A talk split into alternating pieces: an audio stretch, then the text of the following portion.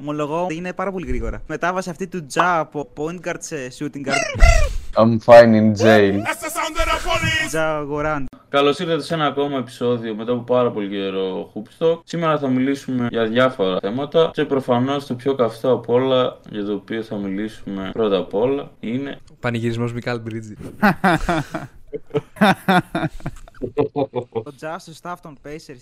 λοιπόν, τα, τα incidents είναι αρκετά. Καλά, αρχικά είχε γίνει αυτό με τους Pacers ότι τους κατασκόπευε με ένα αυτοκίνητο ότι ήταν SUV και ο security των Pacers είπε ότι τους σκόπευε με laser και ότι σίγουρα αυτό ήταν όπλο. Τώρα δεν ξέρω αν είχε επαληθευτεί αυτό. Μετά έβγαλε ένα όπλο στο IG ο live του ο Morant. Μετά λένε ότι το incident που είχε δει ένα 17χρονο και του έβγαλε και όπλο. Γενικά τελευταία δεν είναι πολύ εύκολο να είσαι Morant και υπάρχουν αρκετές καταγγελίες. Το NBA τον έβγαλε έξω από παιχνίδι για δύο παιχνίδια μέχρι τώρα νομίζω είναι. Οπότε... Έχουν πει τέτοιο, είναι ότι είναι αόριστα έξω. Αυτό το είπε η ομάδα, δεν το Οι είπε Grizzlies το το είπαν NBA. αυτό. Οι Grizzlies το είπαν αυτό και ναι, ευχαριστώ για την ερώτηση. Ωραία, ναι, και Επίσης και η αστυνομία έχει ξεκινήσει και έρευνα σχετικά με αυτό το περιστατικό. Επομένως, εγώ θα πω τα έλεγα, τα έλεγα, τα έλεγα μαλάκες. Δεν με πιστεύατε. Δεν είναι όλο NBA. Καταστρέφει μόνος στην καριέρα. Εκτός από το να μας καρφώνει, ξέρω εγώ, σε πόστερ, σε καρφώνει στον τοίχο με ένα όπλο. Και το, ότι- το ότι το έλεγε ο Ρήνος στο επεισόδιο για τους All NBA το έλεγε. Εντάξει, δεν μπορούμε να του πούμε τίποτα. Αντάω Για 100 μένα- μόνο. Για μένα το σοκαριστικό της όλης υπόθεσης είναι ότι ξέρω εγώ, ενώ έχει βγει το ένα, περνάει λίγος καιρός, το ξεχνάμε, βγαίνει το άλλο. Και ενώ ξέρω εγώ προσπαθεί ο δικαστής του το ένα το άλλο να ησυχάσει λίγο τα πνεύματα, πάει αυτός.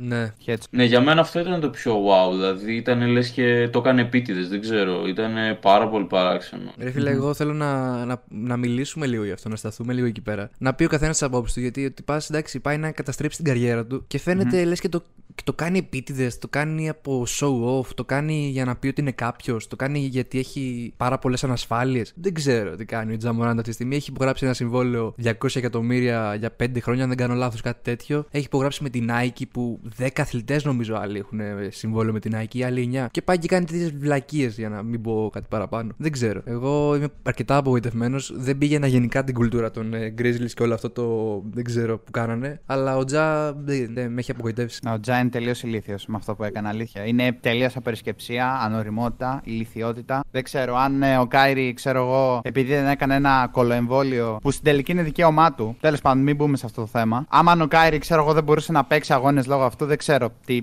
ποινή πρέπει να φάει από το NBA ο Ζαμοράν. Αλλά εντάξει, για μένα τους τελευταίους μήνες απλά προσπαθεί με κάθε τρόπο να μας κάνει όλους να τον αντιπαθήσουμε όσο δεν πάει, ρε φίλε. Γιατί δεν ξέρω ποιος εκεί έξω είδε το Ζαμοράν, ξέρω εγώ, να βγάζει ένα πιστόλι σε ένα live στο Instagram και να λέει Α, τι cool τύπος, ξέρω εγώ, το συμπαθώ. Ή cool τύπος φαίνεται αυτό. Και επίσης μην ξεχνάμε το NBA το βλέπουν και παιδάκια και ότι όλοι αυτοί οι αθλητές, ξέρω εγώ, είναι πρότυπο, πρότυπα για εκατομμύρια παιδιά στον κόσμο. Οπότε από τα χειρότερα πράγματα που γενικότερα μπορείς να κάνεις. Και τονίζω full, full, full ανεύθυνη πράξη αυτή από το Μωράν και γενικότερα δεν ξέρω τι ακριβώς πρέπει να κάνει το NBA γι' αυτό, αλλά δεν πρέπει να το αφήσει να περάσει έτσι σίγουρα. Ειδικότερα όταν είναι ο superstar της ομάδας του, έτσι. Δεν είναι Ναι. κανένας ρολίστας, ας πούμε, οτιδήποτε Α. bench player. Και επίσης, για να πούμε, να κάνουμε και τη λίγο τον ε, δικηγόρο του διαβόλου, τουλάχιστον έτσι να αρχίσω εγώ λίγο. Είναι πόσο, 23. Είναι ένας αθλητής ο οποίος στο γυμνάσιο νομίζω δεν τον υπολογίζει κανείς σαν ούτε NBA draft prospect, ας πούμε και τέτοιο. Και ξαφνικά βρίσκεται στην ε, τέταρτη του σεζόν, αν δεν κάνω λάθος, ή τρίτη. Τρίτη, τέταρτη σεζόν, να έχει πάρει ένα hypermax contract, να είναι ένας από τους 10 αθλητές που έχει πάρει συμβόλαιο με την Nike για παπούτσι. σω του πέσαν λίγο βαριά, ρε παιδί μου. Και δεν, δεν μπαίνουμε στο, στο mindset του αθλητή να δούμε πώς είναι από τη μία να είσαι ένας nobody που γκραϊντάρει, ας πούμε, για το άθλημά του. Και απ' την άλλη, μέσα σε ένα-δύο χρόνια να γίνεσαι superstar μιας ομάδας και να σου πέφτει τόσο πίεση. σω να έχεις αποθυμένα. Δεν ξέρω, ρε παιδί μου, τι γίνεται. Αλλά δεν μπορούμε να τον δικάσουμε 100% ως χαζό. Είναι μια πράξη που πιστεύω, εγώ πραγματικά ελπίζω να γίνει ένα success story, ας πούμε. Να, σε ένα-δύο χρόνια να είναι πολύ πιο όριμος, να βγει από αυτή την κατάσταση και να είναι ένας όριμος superstar ο οποίος να είναι έτοιμος να ξεχάσει αυτά που έκανε στο παρελθόν. Να απολογηθεί σωστά όμως, όχι την απολογία που α, κάνεις και τελείωσε και μετά είσαι ξανά ο ίδιος. Και να βγει κάτι από αυτό. Δηλαδή δε, θα είναι πολύ κρίμα να τα χάσει όλα έτσι ο Τζαμοράν. Κοίτα, εγώ πιστεύω είναι απλά τα πράγματα. Πιστεύω είναι στην ουσία ένα παιδί που βρέθηκε με ένα σκασμό λεφτά και τώρα, άμα αυτό το σκεφτεί σε συνδυασμό με τις κακές παρέες που σίγουρα έχει κάνει και ε, τον έχουν οδηγήσει σε κακές αποφάσεις, ξέρω εγώ δικαιολογούνται αυτά αυτά τα πράγματα. Ναι, αυτό θα έλεγα ότι δεν πρέπει να τον δικάσουμε 100%. Ναι, μου αντιπαθή και μου ήταν και πιο πριν αντιπαθή. Δεν θα ρουτάρω για αυτόν φυσικά, έστω για την επιτυχία του την κοντινή. Αλλά σαν άνθρωπος και σαν παίκτης είναι ένα εντελώς διαφορετικό πράγμα που θέλω να ξεφύγει από όλο αυτό και δεν μπορεί να κάνει τέτοιες μαλακίες ένα ένας άνθρωπος. Ο οποίος έχει τα υπερλεφτά που όλοι θα θέλαν να πάρουν. Δηλαδή κάνει κυριολεκτικά το dream life του μέσω Hooper, φίλε. Το υπερ dream life. Έχει το max contract και είναι superstar. Τι άλλο θέλει, τι, τι πάει να το παίξει. Δηλαδή, εντάξει, ορίμασε λίγο. Αυτό είναι το θέμα. Θα, πιστεύω θα οριμάσει και θα βγει από αυτό. Και ο μόνος τρόπος να γίνει αυτό είναι να μην τον δικάσουμε έξτρα, ρε φίλε, γι' αυτό. Ναι, έκανε μαλακίες. Ναι, πρέπει να απολογηθεί, πρέπει να κάνει και πράγματα, έστω και αυτό να, να γίνει advocate για κάτι σημαντικό, να, να δείξει μπροστά τη φωνή του για κάτι, να πει ότι μετάνιωσε. Αλλά σιγά σιγά πρέπει και εμείς να τον εντάξουμε ξανά μέσα, γιατί είναι ένα παιδί που έχει κάνει μαλακίες και δεν έκανε κάτι τρελό, τρελό, όπως τύπου κάποιον ε, βιασμό, κάποιο ξυλοδαρμό. Εντάξει, αυτό με το 17χρονο. Κοίτα, είναι πάρα πολύ σημαντικό, αλλά είναι κάτι το οποίο νομίζω ότι μπορείς να επανέλθεις. Δεν, είναι, δεν σκότωσε κανέναν, πώς το λένε αυτό. Νιώθω ότι είναι ακόμα ζωντανή η καριέρα και μπορούμε να τον υποστηρίξουμε κάπου. Και κυρίως οι άνθρωποι κοντινοί του έτσι. Δηλαδή, εμείς σαν fans τον κράξουμε, δεν τον κράξουμε, δεν θα κάνει μεγάλη διαφορά σε αυτόν πιστεύω. Το, αλλά οι κοντινοί του άνθρωποι πρέπει να είναι εκεί για αυτόν και πρέπει να, να τον βοηθήσουν κάπως. σω να, να πάρει την, το επόμενο της ζώνη έξω, να κάνει κάτι, δεν ξέρω, να πάει σε ένα ψυχολόγο, σε ένα, κάπου να βοηθηθεί. Δεν, δεν ξέρω τι πρέπει να γίνει. Και υπάρχουν άνθρωποι πολύ πιο καταρτισμένοι από μένα που θα ξέρουν τι θα γίνει με αυτό και ελπίζω να, να σωθεί πραγματικά. Γιατί είναι παικταρά και το αξίζει ότι έχει πάρει μέχρι τώρα. Να θέσω κάτι. Ό,τι θες. Απλά επίσης είναι και λίγο κρίμα γιατί σε σχέση με άλλου NBA, ο Τζαμοράν είχε δίπλα του τους δικούς του ανθρώπους, φωνή του στο πλάι. Δεν ήταν από αυτά τα stories, ξέρω εγώ, NBA που μεγάλωσε μόνος κάτι τέτοιο. Είχε όλη τη στήριξη και από τη μητέρα του και από τον πατέρα του. Του παρήχανε ό,τι μπορούσαν να του δώσουν.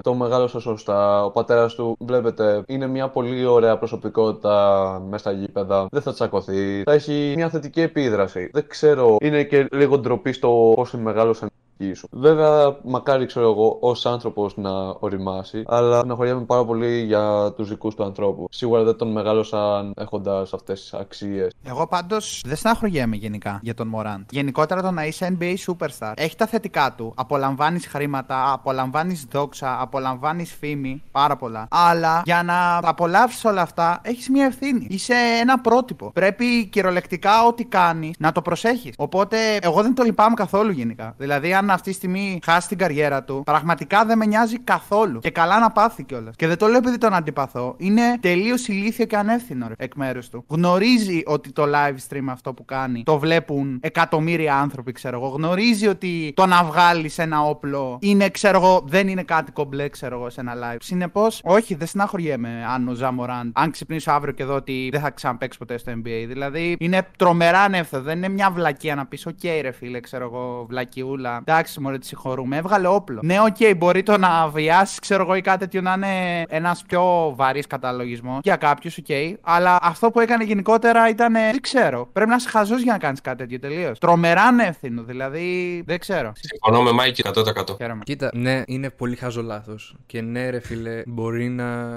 αλλά δεν νιώθεις ότι αξίζει μια δεύτερη ευκαιρία. Είναι ένα παιδί, ρε φίλε. Είναι, 20, είναι σχεδόν ένα-δύο χρόνια μεγαλύτερος από εμάς. Δεν είναι παιδί. Ναι, καταλαβαίνω αυτό που λες, αλλά είναι τόσο σημαντικό λάθος που δεν αξίζει δεύτερη ευκαιρία. Όχι, ναι, να πω και εγώ τη γνώμη μου πάνω σε αυτό. Γενικά. Πες, πες. Δεν είναι παιδί, είναι 23 χρόνων, πώς είναι 24. Είναι 4 χρόνια στη Δίγκα. Πιο πριν ήταν κολέγιο. Δεν πήρε τώρα το Supermax, όχι από πέρσι. Έχει καιρό τώρα το συμβόλαιο με την Nike. Έχει κοντά 500 εκατομμύρια με αυτά τα δύο. Γενικά το παιδί είναι χαζό, φαίνεται. Και δεν είναι το πρώτο συμβάν που έχει γίνει. Είναι τρίτο, τέταρτο, ξέρω εγώ, και είναι, έχουν γίνει αρκετά. 23 χρονών δεν είσαι μικρός. Πολλοί έχουν οικογένεια. Ειδικά στο NBA, 23 χρονών οι περισσότεροι star έχουν ήδη Supermax, έχουν ήδη ομάδα, έχουν ήδη καριέρα. Είναι αρκετά χρόνια στη Δίγκα. Δεν έχουν κάνει τέτοιες μαλακίες. Τώρα το να ανοίξεις live stream και να βγάλεις όπλο είναι ηλίθιο. Αυτοκτονία. Τουλάχιστον λίγο. Είναι αυτοκτονία προφανώς. Ηλικιότητα, τέρμα ηλικιότητα. Και το ακόμα χειρότερο είναι αυτό που διάβασα σήμερα ότι αν ισχύει είναι τέρμα σκουπίδι, ότι λίγες ώρες πριν, νομίζω ήταν μετά τον αγώνα με τους Nuggets, όλο αυτό το σκηνικό, τους είχε μαζέψει ο Steven Adams τα αποδητήρια, γιατί είχε γίνει γενικά χαμός τις τελευταίες μέρες και με τον Ζάμοραν και πριν από το σκηνικό με το όπλο. Τους μίλαγε ο Steven Adams να τους βάλει λίγο μυαλό, να τους βάλει στη θέση τους, γιατί είναι κολοπέδια εκεί μέσα μισή. Και σηκώνεται, φεύγει από το meeting και πάει σε ένα κλαμπ, ανοίγει live stream και βγάζει όπλο. Ε, είσαι δίθιος. Είσαι δίθιος. Ελπίζω να του αποδοθεί η ποινή που λένε για 50 αγώνες, να χάσει ό,τι φετινή σεζόν, να μην πληρωθεί για τα μάλτσα αυτά. Μπας και βάλει μυαλό. Γιατί και από καλή οικογένεια έρχεται, από όσο ξέρουμε προφανώς. Και μικρός δεν είναι, είναι πλέον και προσωπικότητα. Δεν μπορείς να κάνεις τέτοιες μαλακίες. Δεν είσαι τράπερ, ξέρω εγώ, που ειδηθείω δικαιολογείται, αλλά δικαιολογείται. Αυτό. Ωραία. Να πω και εγώ τη γνώμη μου. Εντάξει, εγώ όπως σχεδόν όλοι μας και πριν όλα αυτά τα περιστατικά δεν γούστρα τους Grizzlies. Εντάξει, άμα δεν είσαι Grizzlies, θέλει προσπάθεια για να συμπατήσει αυτή την ομάδα. Τέλος πάντων, αλλά δεν με νοιάζει ιδιαίτερα, δεν θα κολλήσω αυτό. Δηλαδή δεν θα το πάω από συναισθηματική άποψη. Θα πάω να το δω λίγο από. Πώς να το πω. Θα προσπαθήσω να κοιτάξω και το πώς νιώθουν οι Grizzlies fans. Και θα πω ότι, OK, okay, προφανώς πρέπει να του αποδοθεί μια Χ ύψους ποινή. Και για μένα το NBA δεν λειτουργεί σωστά πάνω στον τομέα. Θα έπρεπε να λέει απευθείας. Τι για δύο παιχνίδια τώρα. Είμαστε σοβαροί. Βάλ τον απευθείας. Α πούμε την ποινή που θα τον βάλεις. Μην τους βάλεις τη διαδικασία να προσπαθήσουν να μαντέψουν αυτή ποια θα είναι η ποινή. Πες απευθείας. Τόσα παιχνίδια, ρε φίλε. Γιατί εντάξει, το είδαμε το όπλο και από ό,τι είχαμε, είχαμε διαβάσει και στο Twitter, είχε κουβαλήσει το όπλο από το Memphis στο Denver που ουσιαστικά σπάει κάποιον κανόνα της λίγκα να κουβαλά. Αλλά δεν είναι καν της λίγκα. Είναι γενικά. Να μην μπορείς να κουβαλήσεις όπλο μέσα στο αεροπλάνο. Ποιας λίγα. Είναι προφανώς γενικός κανόνας αυτός. Εντάξει, για μένα πάντως, επειδή παρόλο που τους αντιπαθώ, σέβομαι την προσπάθειά του. Γιατί, OK, παρόλο που πέρσι είχαν κάνει ένα τρελό ραν χωρίς το Μωράν, ε, είναι ο καλύτερος τους παίκτη. Εντάξει, τώρα μην λέμε με μαλακίες. Για μένα, μόνο και μόνο για να συμβαστεί την προσπάθεια που έχουν κάνει φέτος, εκτός άμα οι ίδιοι οι Grizzlies θεωρούν ότι είναι distraction και γι' αυτό τον αφήσουν εκτός, θα έλεγα παίξε φέτος και του χρόνου θα σου βάλουμε την τιμωρία. Παρόλο που τον αντιπαθώ, το θεωρώ πολύ πιο δίκαιο αυτό. Γιατί πέρα από, το, από τον παίκτη υπάρχει και η ομάδα. Η ομάδα δεν έφτιαξε κάπου. Τουλάχιστον εγώ αυτό πιστεύω. Κοίτα, όταν υπογράφεις ένα παίκτη σε τέτοιο συμβόλαιο, παίρνεις μαζί και όλη την ευθύνη εκτός από το αν τραυματιστεί, αν θα συνεχίσει να παίζει έτσι. Παίρνεις και την ευθύνη άμα είναι μαλάκας, θα τους κάνει χαζομάρε έξω από το γήπεδο. Παίρνεις τα πάντα, γι' αυτό είναι και πολύ ρίσκο για μια ομάδα να δώσει τέτοιο συμβόλαιο, ειδικά σε έναν μικρό παίκτη. Οπότε πιστεύω φταίει και η ομάδα συσσαγωγικά. Δεν φταίει η ομάδα, όχι. Φταίει... Δεν φταίει η Θα ομάδα. σου πω. Έλα, φίλε τώρα. Θα σου πω, θα σου πω. Δεν λέω φταίει για αυτά που έκανε. Φταίει που δεν είχε δει έξω σημάδια από πριν και του έδωσε ένα τόσο μεγάλο συμβόλαιο. Φταίει επειδή τον εμπιστεύτηκε. Και όταν εμπιστεύεσαι κάποιον και τον βάζεις σε συμβόλαιο, παίρνεις και όλες τι. και του δίνεις γκαραντί συμβόλαιο. Έτσι. Αφού είναι γκαραντί, πρέπει να τον πληρώσει. Πάει δεν πάει φυλακή ο Μωράν, τον αποκλείσει το NBA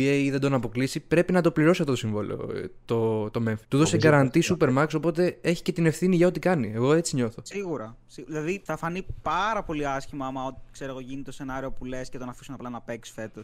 Δηλαδή είναι πολύ κακό για το image και το ολόκληρο του οργανισμού. Όχι μόνο του Τζα και των fans. Ε, φίλε, δεν είναι ότι η ομάδα Κάτσε, ρε είναι. φίλε, δο- Θα του πεις παίξει και τα βλέπουμε, σε, το βλέπουμε από του χρόνου τι θα σου βάλουμε, ξέρω εγώ. Δεν είναι ότι η ομάδα είναι δωδέκατη. Μαλάκα είναι δεύτερη Και στη πάλι, Δύση. είναι- Δεν είναι και πέφτουν στο πάλι, ρε βραξιόν του, φίλε. ρε φίλε. Δεν είναι Είναι και πέφτουν πάλι. στο Είναι, βρα- είναι Τι κάνουμε δεύτερη τώρα; στη Δύση, ρε φίλε. Δηλαδή, Είναι άμα δεύτερη μπει στη και βγάλει Δύση. όπλο εκεί πέρα στη Φιλαδέλφια, θα πούμε εμείς να κάτσει να παίξει επειδή και καλά έχουμε ελπίδες για τίτλο.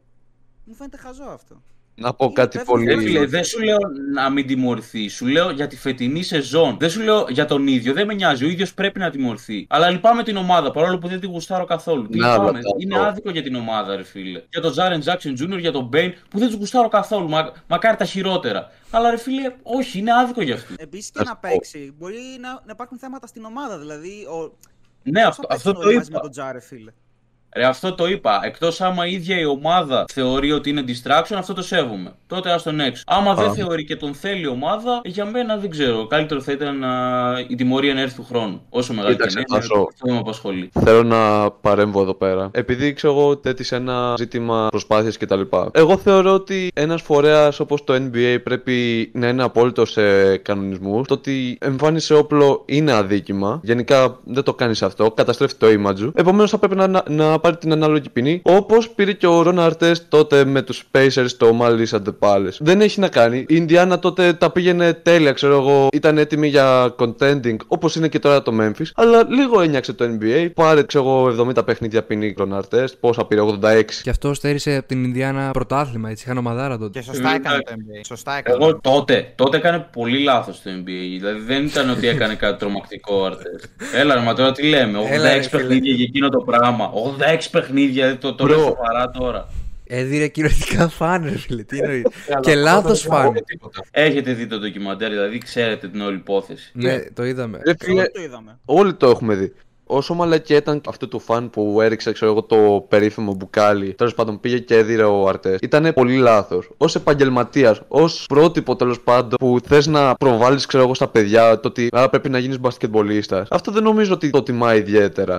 Προφανώς και σου, δεν σου λέω ότι δεν θα έπρεπε να τιμωρηθεί καθόλου. Τα 86 παιχνίδια δεν ξέρω αν αντιλαμβάνεσαι πόσο είναι. Δυστυχώς αντιλαμβάνομαι. Είναι μία σεζόν. Δεν είναι ψίχουλα, είναι πάρα πολύ. Ωραία, Και δεν δεν είναι ξε- ότι σε κάποιον ή ότι έκανε κάτι. Το... Να πώς μιλήσω, να το πω. να μιλήσω λίγο εγώ, Μάικλ. Είναι εγκληματικό αυτό που έκανα, αλλά εντάξει, και δεν είναι για 86 παιχνίδια. Εδώ συζητάμε τώρα για του Bridges στην υπόθεση και λέμε εντάξει, μπορεί να φάει μισή σεζόν. Ο Bridges που είδατε τι έκανε, και όλο φάει 86 παιχνίδια. Σκεφτείτε Ναι. το λίγο, είναι παράλογο. Ο Bridges θεωρητικά, όχι θεωρητικά και πρακτικά έχει φάει ήδη μια σεζόν. Οπότε ήδη τα 82 παιχνίδια πάνε. Συν άμα πηγαίνατε πλέον μαζί του. Οπότε είναι και άλλα παιχνίδια με αυτό. Και Ε, επίση. δεν έφαγε. Του χρόνου θα τη φάει. Την γιατί έχει δεν έχει φάει. υπογράψει, οπότε Την- την έχει δεν φάει. την έχει φάει.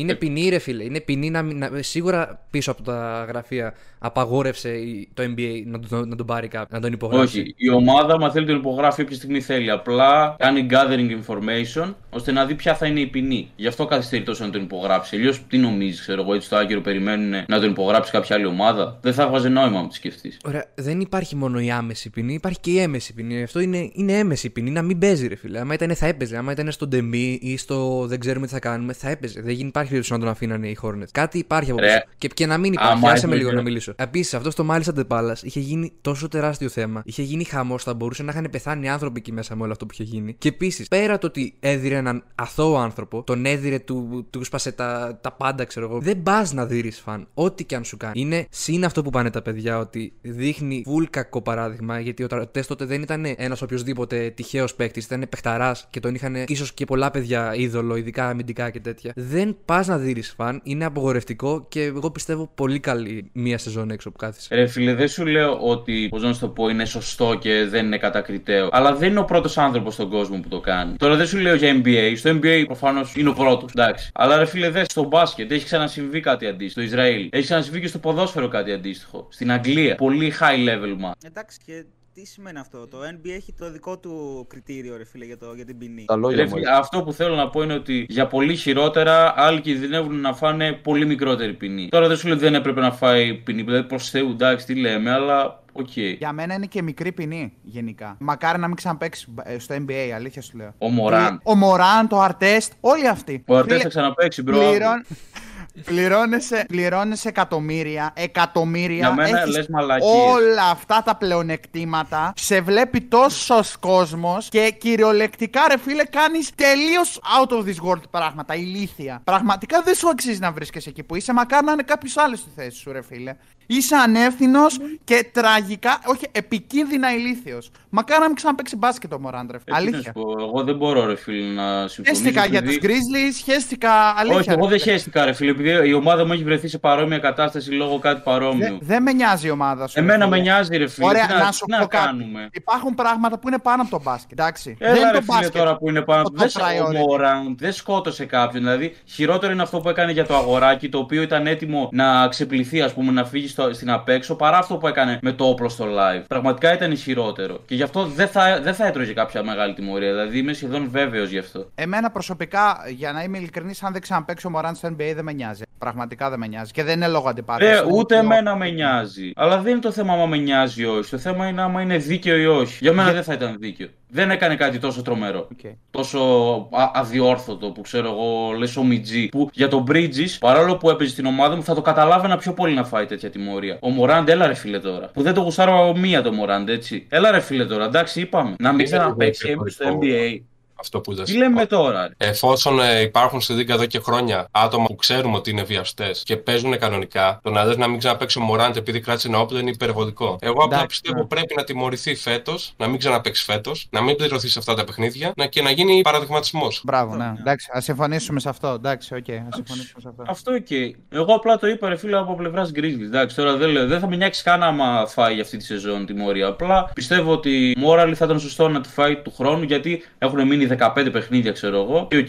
Άμα δεν γουστάρει η ομάδα, το καταλαβαίνω. Άμα γουστάρει η ομάδα και το NBA πει όχι. Και γι' αυτό το λόγο πιστεύω πρέπει να μπει μέσα το NBA. Να μην αφήσει την ομάδα να αλλάζει και τη σχέση με τον παίκτη, γιατί αυτό τη φέρνει σε δύσκολη θέση. Είναι θέμα του NBA, δεν είναι θέμα της ομάδας. Ο νούμερο 2 στάσης. Εγώ αυτό είπα πριν. Είπα ότι το NBA πρέπει να θέσει μια τιμωρία απευθείας, να ξέρει η ομάδα τι να κάνει. Εγώ θεωρώ ότι η λύση που πρότεινε ο Τάσο είναι χαζή. Να παίξει τώρα και να τη φάει την τιμωρία μετά επειδή πάει η ομάδα κυριολεκτικά στα αρχίδια μας προσπάει η ομάδα. Άμα κάνεις κάτι τέτοιο. Δεν είναι στα αρχίδια θα μας. τη Δεν φας- είναι στα αρχίδια θα μας. τη Άμα φας- το πάθαινες εσύ, δεν θα ήσουν έτσι. Άκουσε με λίγο. Θα τη φας τώρα την τιμωρία γιατί τώρα έγινε. Δεν θα σου αφήσουμε.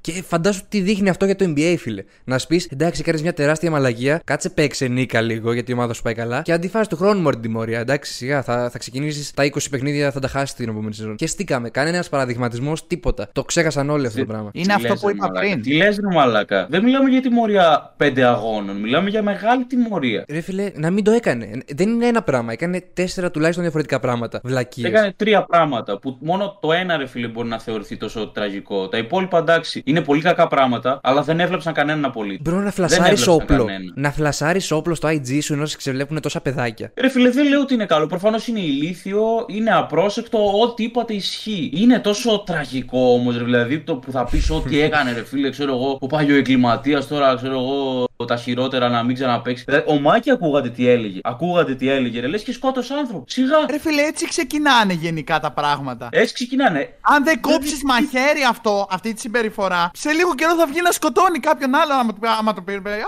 ωραία, έβγαλες όπλο στο Instagram. Κάνα πρόβλημα. Πάρε και να το κάνουμε και viral και να όλα μια χαρά. Να προμοταριστεί και το NBA. Γιατί όχι; Ε, σε λίγο θα Τι βγεις στο μούνα IG εκλογική είναι και θα αυτή, ρε σκοτώσει κι μαλάκα. άλλον, ρε φίλε. Τι Έτσι Moon Knight λογική ξεκινάνε, είναι ρε αυτή. φίλε. Αυτή είναι λογική της σειράς Moon Knight, μαλάκα. Αλήθεια στο λέω. Για εμά που δεν την έχουμε δει, τι λογική είναι αυτή. Ήταν ένας τυπάς που έβαζε ένα, ξέρω εγώ, το κοντάρι του. Βασικά την έπιανε το χέρι και καταλάβαινε άμα μελλοντικά θα κάνει κάτι κακό. Και έτσι πέθαινε η άλλη, ξέρω εγώ, άμα έκρινε ότι ε, μελλοντικά θα κάνει κάτι κακό. Γιατί από τον Μάικη πάνω κάτω αυτό καταλαβαίνω. Άστο να, να δούμε τι θα γίνει. Άμα το κάνει, προφανώς. Να πω εγώ. Εγώ πιστεύω ότι η λύση είναι κάπου στη μέση σε αυτά που λέτε εσείς. Συμφωνώ με αυτά που λέει ο Αντώνης και μάλλον και ε, ο Ανταό και ο Μπίλκα νομίζω συμφώνησαν ότι απλά να χάσει τη σεζόν, ρε φίλε. Δηλαδή δεν έχει σημασία πώς πάει η ομάδα. Έκανε τώρα τη μαλακία, τώρα θα το πληρώσει. Τι, θα περιμένουμε του χρόνου και του Προφανώς. παραχρόνου.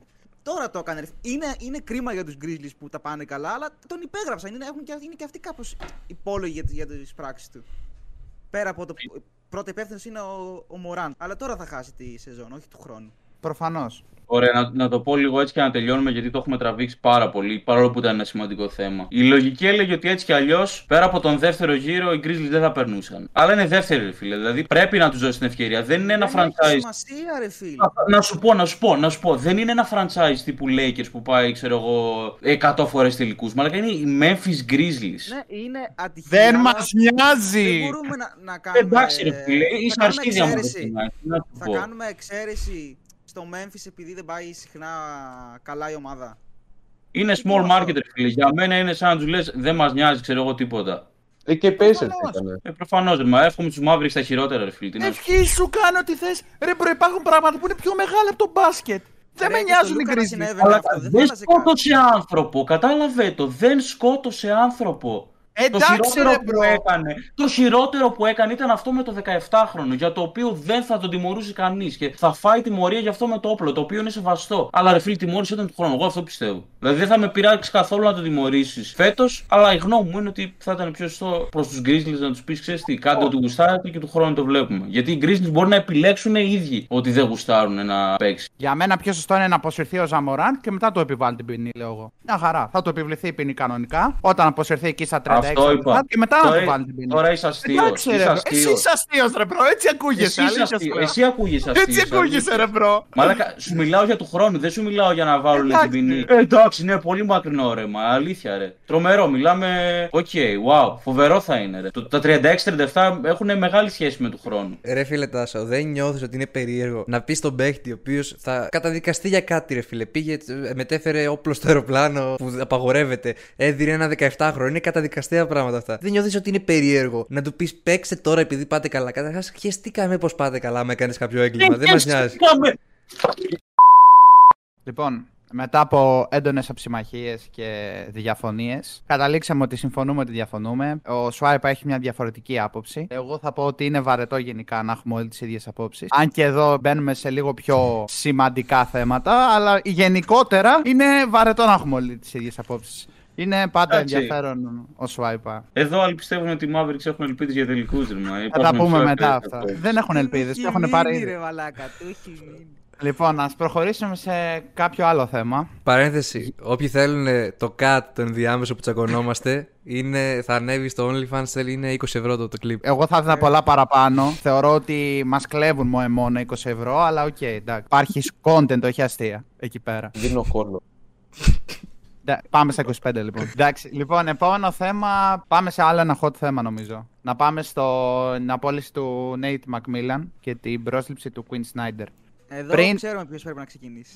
Ναι, ξέρουμε. Εγώ θα πω κάτι μόνο για αρχή και ας μιλήσει μετά ο ειδικός. Εγώ θα πω ότι πολύ decent απόφαση να έρθει ο Quinn Snyder και γενικά το συμπαθώ αρκετά σε προπονητή. Και αυτό. Πο- Κομπλέ γενικά σε προπονητής. Δεν έχω κάποια τρομερή γνώμη για αυτόν, αλλά Λοιπόν, παιδάκια μου, όμορφα. Έχω κάνει την απαραίτητη αναζήτηση και τις απαραίτητες φιλοσοφίες. Συνολικά, παιχνίδια που έχει παίξει ο Quinn Snyder δεδομένη, τη δεδομένη στιγμή, 7 Μαρτίου του 2023, έχει 640 παιχνίδια στο ρεπερτόριό του, με 372 νίκες και 267 ήττες. Nate McMillan, τη δεδομένη στιγμή που μιλάμε, έχει συνολικά στην καριέρα του 1428 παιχνίδια ως προπονητής, με 760 νίκες και 668 ήττες. Λοιπόν, προσωπικά αυτό δεν μου λέει τίποτα. Βασικά, μπορείς να πεις ότι, οκ, ο Nate McMillan έχει παραπάνω παιχνίδια ως προπονητής, αλλά μέχρι εκεί. Από τότε που έγινε πρόσληψη από τους Jazz το 2014, ο Snyder έχουμε παρατηρήσει ότι δεν παίζει με συγκεκριμένο playstyle. Προσαρμόζεται στο υλικό που έχει την εκάστοτε χρονική στιγμή. Όπως τότε που είχαν ε, οι Jazz το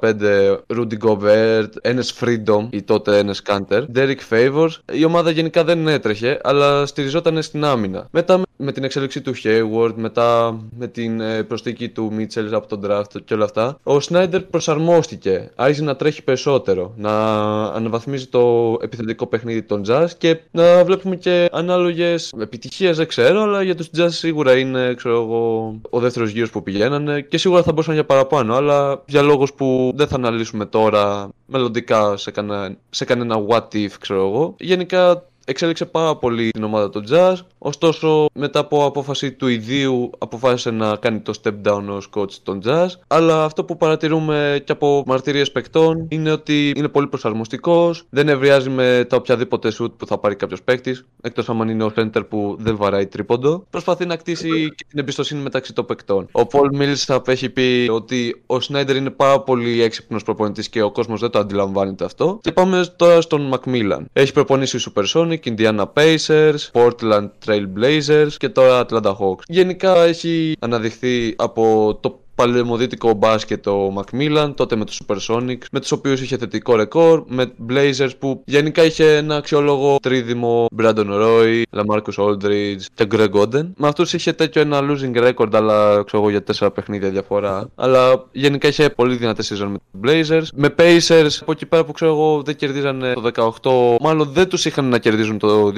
2018, ανέδειξε τον Victor Oladipo. Γενικά είχε κάποιες επιτυχίες και με τους Pacers, όσο κι αν αυτό δεν φαίνεται. Ε, και με εμάς που πήγε τελικούς περιφέρειας. Αλλά γενικά το μπάσκετ του ήταν πολύ στάσιμο, έτσι όπως το έβλεπα εγώ. Τώρα η άποψη του Matt Barnes δεν ξέρω κατά πόσο επηρεάζει. Παίζει πάρα πολύ παλαιομοδίτικα. Δεν ανήκει στο σημερινό μπάσκετ. Τώρα στα της Ατλάντα έχασε την εμπιστοσύνη των παικτών του, κυρίως του Trae Young. Δυστυχώς αυτή την εποχή οι παίκτες έχουν μεγάλο ρόλο στην επιλογή των παικτών, προπονητών, συγγνώμη. Εγώ τι έχω παρατηρήσει είναι ότι δεν έπαιζε τόσο τους Rookie, Sharife Cooper, Jalen Johnson, AJ Griffin, αν και έχει κάτι πολύτιμα λεπτά φέτος. Τώρα, τίθενται αυ- τα εξής ερωτήματα. Ο Σνάιντερ θα καταφέρει να κερδίσει την εμπιστοσύνη των παικτών του, κυρίως ο Τρέι Young; Θα καταφέρει να εξελίξει το διαθέσιμο υλικό; Αν δεν σωθεί κάπως αυτή η σεζόν, δηλαδή ξέρω εγώ κάπως να περάσει τον πρώτο γύρο, τι κινήσεις θα γίνουν το καλοκαίρι από το franchise; Ο Νέτ Μακμίλαν ήταν ο δεύτερος coach που είχε στην καριέρα του ο Τρέι Young. Θα θεωρηθεί ο Τρέι Young coach killer; Ήδη θεωρείται. Είχε στην καριέρα του δύο προπονητές όσο να είναι. Και τελευταίο. Εγώ, εγώ σου λέω ότι έχει βγει από τα media γιατί όλοι το λένε coach killer. Εγώ δεν συμφωνώ, αλλά οκ. Εντάξει, ξέρω εγώ στην πούτσα μου. Και το τελευταίο ερώτημα που θα θέσω. Η σεζόν το- των Dallas Mavericks κατά πόσο θα επηρεάσει το καλοκαίρι των Ατλα... ε, της Ατλάντα; Γιατί να τους Στο επηρεάζει. pick. Στο pick, για το pick που σας έχουμε δώσει. Όχι. Τότε; Γενικά, ξέρω εγώ, άμα καταφέρει ο Ντόντσιτς με τον Irving, καταφέρουν πάλι τελικούς. Τέλος πάντων, κάνουν αξιόλογο, κάτι αξιόλογο τέλος πάντων και δεν καταφέρουμε να κάνουμε. Εντάξει. Αυτό πώς σχετίζεται; Ε, με όλο το narrative, ε, Ντόντσιτ, Trey Young, όλο αυτό το. Εγώ έχω να πω, το μόνο που έχω να πω είναι ότι εκεί που έλεγες για τους Blazers ξέχασες τον καλύτερο παίχτη του Blazers, Wes Matthews. Εγώ έχω να πω respect σε εργασία για τη σχολή μου. Δεν έχω γράψει τόσο. Ούτε εγώ. Respect. Ε, respect, όντως. Μεγάλο respect. Σε αντίθεση με τον Dr. Ray που χασκογελούσε και δεν, δεν, δεν άντεχα να το βλέπω άλλο. Γέλαγα γιατί κοίταζε εσένα, ρε μαλέ. Εγώ! Να απαντήσω ένα ερώτημά σου. Καταρχήν λες, άμα δεν περάσουμε τον πρώτο γύρο. Μαλάκα είστε ένατοι. Τι ποιο πρώτο γύρο να περάσει. Δηλαδή μπείτε playoffs πρώτα. Ε, μαλάκα, μπορεί να πέσουν στους Sixers, ρε μαλάκα. Εντάξει. Δεν παιδί μου καταφέρει, ξέρω εγώ, ο Σνάιντερ να χτίσει κάτι στα πρόχειρα, ξέρω εγώ, πώς το λένε. Ωραία. να Βάλει κάποιο Ο θεμέλιο. Σνα... Να σου το πω έτσι, ο Σνάιντερ δεν πρέπει να κρυθεί γιατί ήδη ξεκίνησε λίγο άσχημα με κάτι παράξενες ήττες, ένα-τρία είναι. Δεν πρέπει να κρυθεί για αυτή τη σεζόν γιατί δεν είναι δική του παίκτε όλοι αυτοί. Αφήστε το να χτίσει, εντάξει, δεν σου λέω ότι θα κάνει franchising changes, αλλά αφήστε το να χτίσει πώς οραματίζεται αυτός, ας πούμε, τους ρολίστες της ομάδας. Όχι ότι είναι άσχημη, αλλά εντάξει. Μπορεί αυτός ας πούμε να μην μπορεί να. Παρόλο που είπε ότι είναι προσαρμοστικό, δεν είναι δικό του υλικό αυτό. Μπορεί να θέλει κάτι διαφορετικό. Επίσης, μετά δεν ξέρω αν. Βασικά δεν θυμάμαι και όλα τα ερωτήματα και δεν θέλω να τα ξαναεπαναλάβει γιατί είναι και 30 ας πούμε. Αλλά να πω ότι το μόνο αρνητικό που εντάξει δεν είχε κάποιο λόγο να το γράψεις που το έχει προσάψει ουσιαστικά όλο το NBA, βασικά όλο το fam, fandom να το πω, fanbase του NBA, είναι ότι δεν έχει καθόλου επιτυχία στα playoff. Δηλαδή κάνει εξαιρετικές regular season ομάδες, κάνουν κάτι ιστορικές σεζόν. Ιστορικές, εντάξει, δεν σπάνε και τα ρεκόρ των εικόνων, αλλά έχουν ας πούμε με τους Jazz κάποια φάση δεν έχει κάνει 60 plus νίκες. Ναι. Ναι. Και χάσανε στο δεύτερο γύρο. Αυτό του προσάπτει κυρίως ο κόσμος, όχι ότι κάνει κακή δουλειά. Επίσης, να, να σε ρωτήσω κάτι. Γιατί εγώ, ρε φίλε, παρακολουθούσα τους Hawks όταν είχε αναλάβει την ομάδα μετά τον Lloyd. Τον Lloyd είχατε πριν, έτσι. Ναι, ναι. Μετά τον Lloyd όταν ήρθε ο Macmillan. Εκείνη τη χρονιά είχα σοκαριστεί από τον Macmillan. Δηλαδή φεύγει από τους Pacers και ξαφνικά έρχεται σε εσάς και είναι σε φάση εντάξει τώρα revenge arc. Κάνει τρελά πράγματα. Τρελά πράγματα. Σου πάει τελικούς περιφέρειας και άμα δεν τραυματιζόταν ο Τρέι μπορεί να πηγαίνει και, τελ... να πηγαίνετε και τελικούς, ξέρω εγώ. Και μετά δεν ξέρω τι έγινε. Δεν σε παρακολουθούσα κιόλας ιδιαίτερα μετά. Αλλά ναι, δεν, δεν ξέρω. Δηλαδή κάνει κάτι τόσο σπουδαίο, ας πούμε. Θα σου πω τι έγινε. Δεν έχω δει τόσο Hawks, αλλά από ό,τι έχω δει, ρε φίλε, δεν έχει ταιριάξει τόσο καλά το δίδυμο Τρέντεζον. Μα δεν είναι μόνο η φετινή χρονιά, είναι και από το πέρσι. Το περσινό, ας πούμε, ξέρω εγώ, κυριολεκτικά ήταν το ίδιο ρόστερ με πρόπερση. Με Ναι. δύο αλλαγές, αλλά ξέρω εγώ, δεν ήταν τόσο μεγάλες. Πώ πέφτει, ξέρω εγώ, από τελικούς περιφέρειας, ξέρω εγώ, first round 6 με 4-1. Ναι, αυτό. Εντάξει, ήταν και με τους Heat βέβαια από ό,τι θυμάμαι που πήγανε οι Heat. Εντάξει, ε, την Heat, ξέρω εγώ, το 21 ήταν, ξέρω εγώ, πολύ μέτρη. Υπερβολικά Τελικούς μέτρη. Ανατολής δεν πήγαν. Το 21. 21 ε, φύγανε ε, sweep από τους Bucks. Πρώτο Το γύρο. 22 σας κερδίσαν 4-1. Ναι, το Και είχα 22. απογοητευτεί και πολύ. Γιατί εντάξει, ήθελα να τους κοντράρετε λίγο, δεν περίμενα να περάσετε. Όχι, κιόλας, δεύτερο αλλά- γύρο με τους Celtics ήταν. Ε. Πότε ρε, ποιοι, Πέρσι. όχι, όχι. Το 20... Πέρσι φύγανε... οι Τελικούς Heat. περιφέρειας, αλλά Φύγανε εγώ τελικούς το- περιφέρειες. Σου λέει από Εγώ- πρόπερση. Α, οκ. Ε, Δηλαδή, εντάξει, ξέρω εγώ, πραγματικά πέρσι ήμασταν κυριολεκτικά το ίδιο ρόστερ. Περιμέναμε, ξέρω εγώ, ότι όχι ότι θα πηγαίνει τελικούς περιφέρειας, αλλά κάπως θα, έξι- θα έκτιζες μια ομάδα που θα πηγαίνει σταθερά δεύτερο γύρο, π.χ. Ε, αυτό έπρεπε να είναι το expectation, εντάξει, για μένα. Από τη στιγμή που πήγατε τελικούς περιφέρειας, γιατί να έχετε χαμηλότερο expectation την επόμενη Ναι. χρονιά; Απλά ίσως αποδείχνει ίσως, ίσως ήταν ε, φούσκα εκείνη η χρονιά και τελικά δεν ήταν τόσο καλό το ρόστερ όσο φάνηκε εκείνη τη σεζόν. Δηλαδή, Δηλαδή και αυτός θα μπορούσε να είναι ένας λόγος που πέρσι δεν τα πήγατε καλά. Είχα μια αντίληψη του τι γινόταν. Μας κάνανε κάποιο ράνι οι αντιπάλοι κτλ. Ξέρω εγώ, 11-0 κτλ. Δεν, δεν κάναμε τα σωστά plays, δεν προσαρμοζόμασταν στα δεδομένα του παιχνιδιού. Δηλαδή, περιμέναμε, ξέρω εγώ, τον ε, Άγιο Τρέι Young να φέρει μόνος του εις πέρα στην ανατροπή και τελικά δεν τα κατάφερε. Στα playoff που πήγατε τελικούς περιφέρειας, δεν είναι ότι όλη η ομάδα έπαιζε collectively, ξέρω εγώ, κάνα τρομερό μπάσκετ. Δηλαδή, okay, προφανώς είχαν κάνει step up και οι ρολίστες και οι δεύτερες και τρίτες επιλογές. Αλλά ουσιαστικά πέρα από τον Macmillan, Στη σειρά με τους Sixers δεν, είχε, δεν ήταν ότι είχε κάποια τρομερά ποσοστά. Απλά στο ένα παιχνίδι ήταν ο Λου Williams που έκανε το step up, στο άλλο ήταν ο Bogdanovic. Ναι, στο τα Game ξέρουμε, τα seven ξέρουμε, ήταν- τα ξέρουμε, τα ξέρουμε, τα ξέρουμε. Ξέρουμε πολύ καλά. ήταν Ο Huerter, μαλάκα. Εμείς τα βλέπαμε, εσύ έδινες Πανελλήνιε. Γι' αυτό άσε, εμείς ξέρουμε καλύτερα πώ είναι εκείνη τη σειρά. Ε, να ξέρεις, θυσίασα ένα βράδυ για να δω Hawks με τους Sixers τη διάρκεια των Πανελλήνιων. Θα σέβασε. Ποιο game ήταν. Δεν θυμάται καν, ρε. Game 3 Απατεώνα. και Game Κερδίσατε ή 4. χάσατε; Game 3 και Game 4, κάπου εκεί ήταν. Και, και στη διάρκεια, ξέρω εγώ, σε εξετάσεις έδινα βιολογία και μετά έβλεπα Hawks. Δεν ναι. έχω καταλάβει. Εσύ, Ρίνο, συμφωνείς με το, με το Snyder. Δηλαδή είναι Ναι, κανένα αυτό βάθος, είναι. ας πούμε. Σίγουρα, σίγουρα είναι μια καλή προσθήκη. Γενικά έχει κτίσει και κάποια. Έχει τέτοιο πάρει κάποια κομμάτια από μπουλντόζα των ε, Bucks, από τον ε, Πιζεύσκι. Το θεωρείς α- αναβάθμιση δηλαδή, καλύτερο προπονητή. Κοίταξε να δεις, θεωρώ ότι θα βάλει κάποια κομμάτια σε μια σειρά. Από εκεί και πέρα δεν ξέρω κατά πόσο θα είναι αναβάθμιση ή υποβάθμιση. οκ. Ε, Θα δείξει ο χρόνος. Ο χρόνος θα δείξει Οκ. αν θα ήταν Να καλή. πω κι εγώ κάτι για να κλείσουμε με αυτό. Το θέμα με την πρόσληψη είναι ότι ήταν πάνω κάτω ο καλύτερος διαθέσιμος. Δηλαδή, τι καλύτερο υπήρχε, ας πούμε, στην Κάτσε, ελεύθερη ελεύθερος είναι αγορά. και ο Brett Brown. Ε, Α, και ο James Εγώ- Borrego είναι. ρε. εγώ, υπα- εγώ θα υπέγραφα και Kenny Atkinson όταν ήταν προπονητής. Έτσι. Τα είναι- χειρότερα το εύχομαι, εντάξει.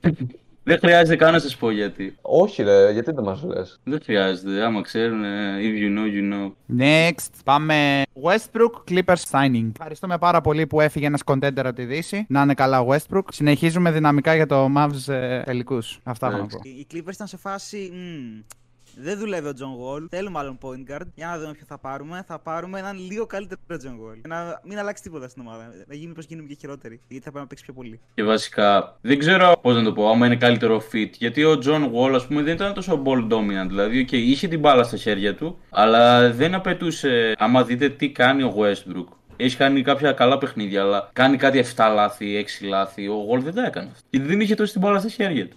Αυτό εννοώ. Μμμ.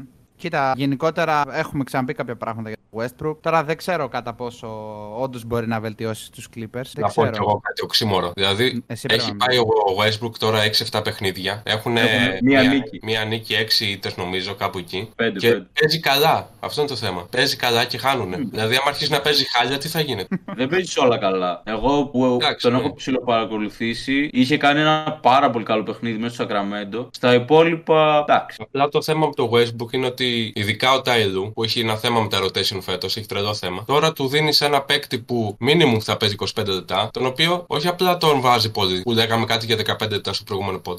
Τον βάζει 25-30 λεπτά και τον βάζει βασικό. Ακραίο. Και τον βάζει στη θέση του Terrence Mann, που ο οποίος τέριαζε γάντι και έπαιζε και πολύ καλά. Underrated το Terrence Mann. Full. Το στενάγωρο της υπόθεσης είναι ότι δούλευε η κατάσταση μέχρι να πάει ο Westbrook. Είχαν αρκετές συνεχόμενες νίκες. Και απλά είναι λες και. Δεν λέω ότι φταίει αυτός, αλλά είναι λες και χάλασαν όλα τα, τα αποδητήρια, η χημεία, δεν ξέρω. Επειδή δεν το ξέρουν ακόμα. Όχι ότι έχει κάνει κάτι. Μα πέρα από το Westbrook, τώρα έχουν rotation 12-13 παίκτες. Είναι ακραίο. Ναι, είναι πολύ, είναι πολύ βαθύς ομάδα. Ναι. Δηλαδή πότε θα παίζουν όλοι αυτοί; Και πόσο. Δηλαδή, ο Καγουάι και ο Πολ Τζόρτ, άμα είναι υγιείς, πρέπει να παίζουν 35 λεπτά, minimum. Σκέψου ότι ξεκουράζονται κιόλας. Δηλαδή την Τρίτη παίζουν, την Τετάρτη, άμα παίζουν back to back δεν παίζουν. Θα παίξουν τότε. Μόνο στα playoff είναι το θέμα. Επίσης στα playoffs δεν μπορείς να έχεις 12 man rotation. Ε, Προφανώς. 9 max.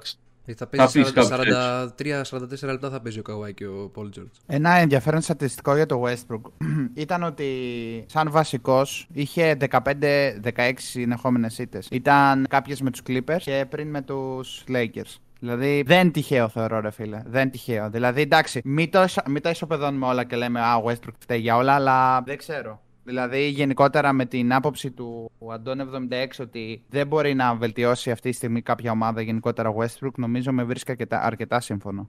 Παιδιά, εγώ έχω πει την άποψή μου. Την ξέρετε, δεν υπάρχει λόγος να την ξαναπώ. Θα φάμε πολύ χρόνο πάνω σε αυτό. Οπότε ας συνεχίσουμε στο επόμενο. Μμμ. Γενικότερα διαφωνεί ο Μπέλκα. Ε, να πάμε σε ένα άλλο θέμα. Προχωράμε λοιπόν στους παίχτες του μήνα Ανατολής και Δύσης που θα μας πει κάποια πράγματα ο Αντών 76. Λοιπόν, να πούμε ότι στη Δύση βγήκε ο Jokic και στην Ανατολή ο Τζέλεν Μπράνσον. Διαφωνώ και με τα δύο εγώ. Περίεργο θα πείτε. Στην Ανατολή δεν διαφωνώ τόσο, γιατί ο Γιάννης, ο οποίος έκανε τρομερό μήνα, έπαιξε λίγα παιχνίδια. Έπαιξε 9, αλλά ουσιαστικά έπαιξε στα 7 γιατί στα δύο φύγε τραυματίας στο 5 λεπτό. Ο Γιάννης αυτά τα παιχνίδια είχε 7-0 και 9-0 αντίστοιχα, άμα βάλουμε και τα δύο τα άλλα. Βασικά βγάλε βγάλουμε αυτά τα δύο παιχνίδια για να μην του χάσει τα στατιστικά. Είχε 36 πόντους μεσόωρο και 12-13 rebound και 6 assist. Άρρωστα πράγματα. Και από την άλλη, τώρα είναι ο Jokic στη Δύση παίκτη του μήνα με 22 πόντους, 14 rebound και 10 assist. Ενώ ο Damian Lillard είχε κοντά 40 πόντους μεσόωρο για ολόκληρο το μήνα. Ε, Αντώνη, πριν πάμε λίγο στο, στη Δύση, ο Μπράνσον πόσα παιχνίδια έχει παίξει το μήνα αυτό;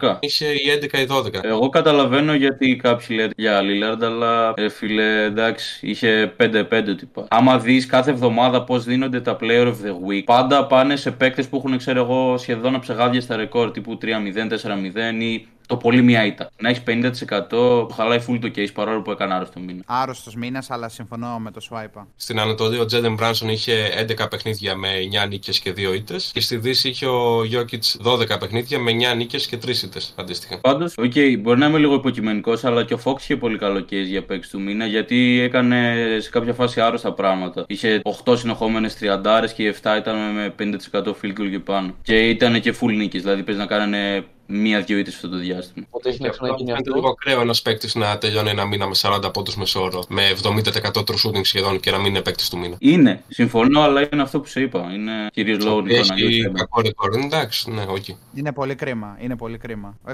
εντάξει, απίστευτος ο Lillard. Τον αγαπάμε. Είναι κρίμα, αλλά έτσι δίνεται. Speak to- for yourself.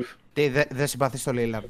Δεν είναι ότι δεν τον συμπαθώ, αλλά δεν τον αγαπάω κιόλας που είπε Εντάξει. αγαπάμε. Δηλαδή. Οκ, εντάξει, οκ, οκ. Άρα συμφωνούμε ότι ψιλο deserved ήταν, ειδικά άμα βάλουμε να σκεφτούμε τα παιχνίδια που έπαιξε ο Γιάννης και το πώς έπαιξε ο Μπράνσον. Και εντάξει, στην Ανατολή ψιλο συμφωνούμε ότι το άξιζε ο Μπράνσον. Και στη Δύση έχουμε μια ένσταση από τον Αντώνη που εντάξει, υπολογίζουμε παραπάνω τις νίκες και γι' αυτό το πήρε ο Γιώκητς. Καταλαβαίνω γιατί το πήρε. Απλά δεν συμφωνώ στη λογική του παίκτη του μήνα να μετράει τόσο πολύ το ρεκόρ.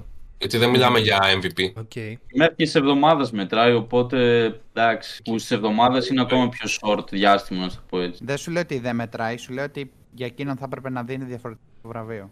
Το καταλαβαίνω. Ε, Το minimum να είναι θετικό ρεκόρ, ξέρω εγώ. Πάνω από 500. Δεν είχε θετικό ρεκόρ, 5-5 είχε όμως, εντάξει.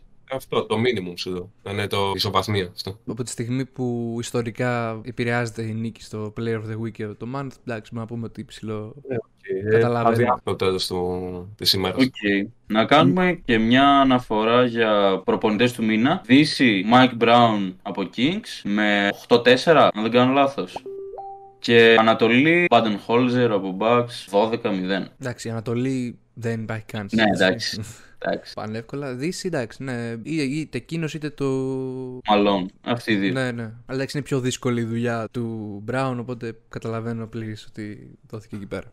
Και κάνανε και κάποιες πολύ εντυπωσιακές νίκες. Δεν είναι μόνο το ρεκόρ. Δηλαδή, κοίτα, θα συζητήσουμε πιο μετά για ένα συγκεκριμένο παιχνίδι. Νομίζω καταλάβατε για ποιο λέω. Αλλά κέρδισαν καλούς αντιπάλους γενικά. Πολύ καλούς. Δεν είναι ότι κάνουν 8 νίκες με τους Πέρ, τους Rockets και τους Pistons, ξέρω εγώ. Κάνουν πολύ legit νίκες. Ε, μπορούμε, αφού αναφέραμε τους Coach of the Month και τους ε, Players of the Month, να κάνουμε αναφορά σε συγκεκριμένους παίχτες. Ας πούμε, μπορεί ο Swipe να μιλήσει για τον ε, De'Aaron Fox, για τα πράγματα που κάνει τελευταία. Να μιλήσει για Kings γενικά. Δύο λεπτάκια να πει ό,τι θέλει. Και μετά να Ωραία. πούμε τίποτα για Lakers. Κοίτα, έδωσε ωραία πάσα τέτοιο swipe σχετικά με το παιχνίδι των Clippers. Δηλαδή θα μπορούσε να πατήσει πάνω σε αυτό και να συνεχίσει. Γενικά, εντάξει, θα αφιερώσει ένα δίλεπτο, τρίλεπτο, δεν ξέρω πώς θα πάρει σίγουρα στους Kings. Που το αξίζουν, ρε παιδιά. Δεν είναι ότι, OK, τους βλέπω, αλλά δεν είναι ότι μιλάμε έτσι στο άκυρο. Αυτό το μήνα είδαμε πάρα πολύ ωραία πράγματα από αυτούς. Ξεκινώντας κυρίως από το παιχνίδι μέσα στο LA με τους Clippers, που ήταν το δεύτερο high scoring παιχνίδι όλων των εποχών, που πήγε στη δεύτερη παράταση και είδαμε φοβερά πράγματα από τη μία από τον Kawhi, από την άλλη από Fox Monk. Σε αυτό το παιχνίδι σπάσανε πολλά ρεκόρ, δεν θυμάμαι όλα. Θυμάμαι σίγουρα career high του Monk με 45. Και έχουμε και ένα παρόμοιο στατιστικό συνέχεια με μια άλλη ομάδα. Αλλά έγιναν το πρώτο δίδυμο στην ιστορία των Kings που σκοράρουν και οι δύο 40 plus πόντους σε ένα παιχνίδι. Και έχουμε σπάσει και άλλα ρεκόρ σε αυτό το μεσοδιάστημα. Όπως έχω κάνει και κάποια post γι' αυτό, ένα post βασικά. Ο Fox έγινε ο πρώτος παίκτης από τον Michael Jordan τη σεζόν 95-96, αν δεν κάνω λάθος, που έβαλε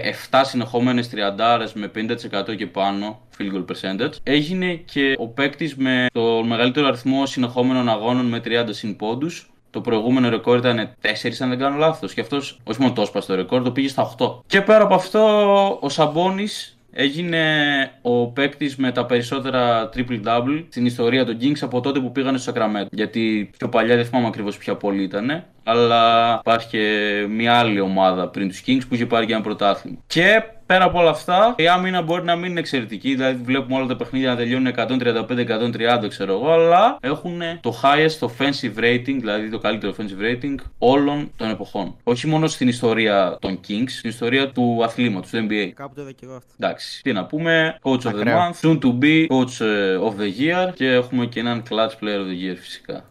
Ε, νομίζω πάνω κάτω αυτά είχα να πω και για τις νίκες που σας έλεγα κέρδισαν τους Mavericks ας πούμε στην παράταση, κέρδισαν τους Clippers πριν λίγες μέρες στο Sacramento ενώ τους είχαν κερδίσει ήδη μέσα στο LA. Τι άλλο, εντάξει, τους Pelicans χθες Klein Mine. Γενικά έχουν κάνει πολύ convincing νίκες. Κέρδισαν Thunder Klein Mine, δεν έπαιζε ο Σάι, ούτε στο ένα ούτε στο άλλο, αλλά είναι πάρα πολύ καλό το τελευταίο διάστημα και να πω, βασικά με αυτό θα κλείσω για τους Kings, ότι θεωρώ ότι όποιοι λένε ότι ξέρω εγώ φέρτε μας τους Kings πρώτο γύρο και καταλαβαίνω είναι inexperience το ένα το άλλο, αλλά δεν ξέρω. Εμένα αυτή η ομάδα, ας πούμε, θα προτιμούσα αυτή τη στιγμή να παίξω με τους Grizzlies που έχουν γίνει και πουτάνα όλα, παρά με τους Kings. 100% κιόλας. Παίζει δεν παίζει ο Μωράν, θα προτιμούσα τους Grizzlies αντιπάλους. Mike Brown δεν έχει αναδειχθεί τελείως ως coach, αλλά στη σεζόν 2015-2016 που ήταν ε, η θέση του Steve Kerr όσο έλειπε, που έκανε το τρομερό ρεκόρ μέχρι τον Ιανουάριο. Δηλαδή αυτό μιλάει από μόνο του και το τι προπονητής είναι ο Mike. Και το ότι έχουν αρχίσει και μιλάνε αναλυτές γι' αυτό, να τύπου. Αναλυτές. Εντάξει, καταλάβατε. Τύπου Stephen A. Smith που προτιμάει, ξέρω εγώ, να καταπιεί χλωρίνη παρά να μιλήσει για τους Kings. Λένε πολλά πράγματα. Λέει βασικά πολλά πράγματα, ας πούμε. Οπότε ναι.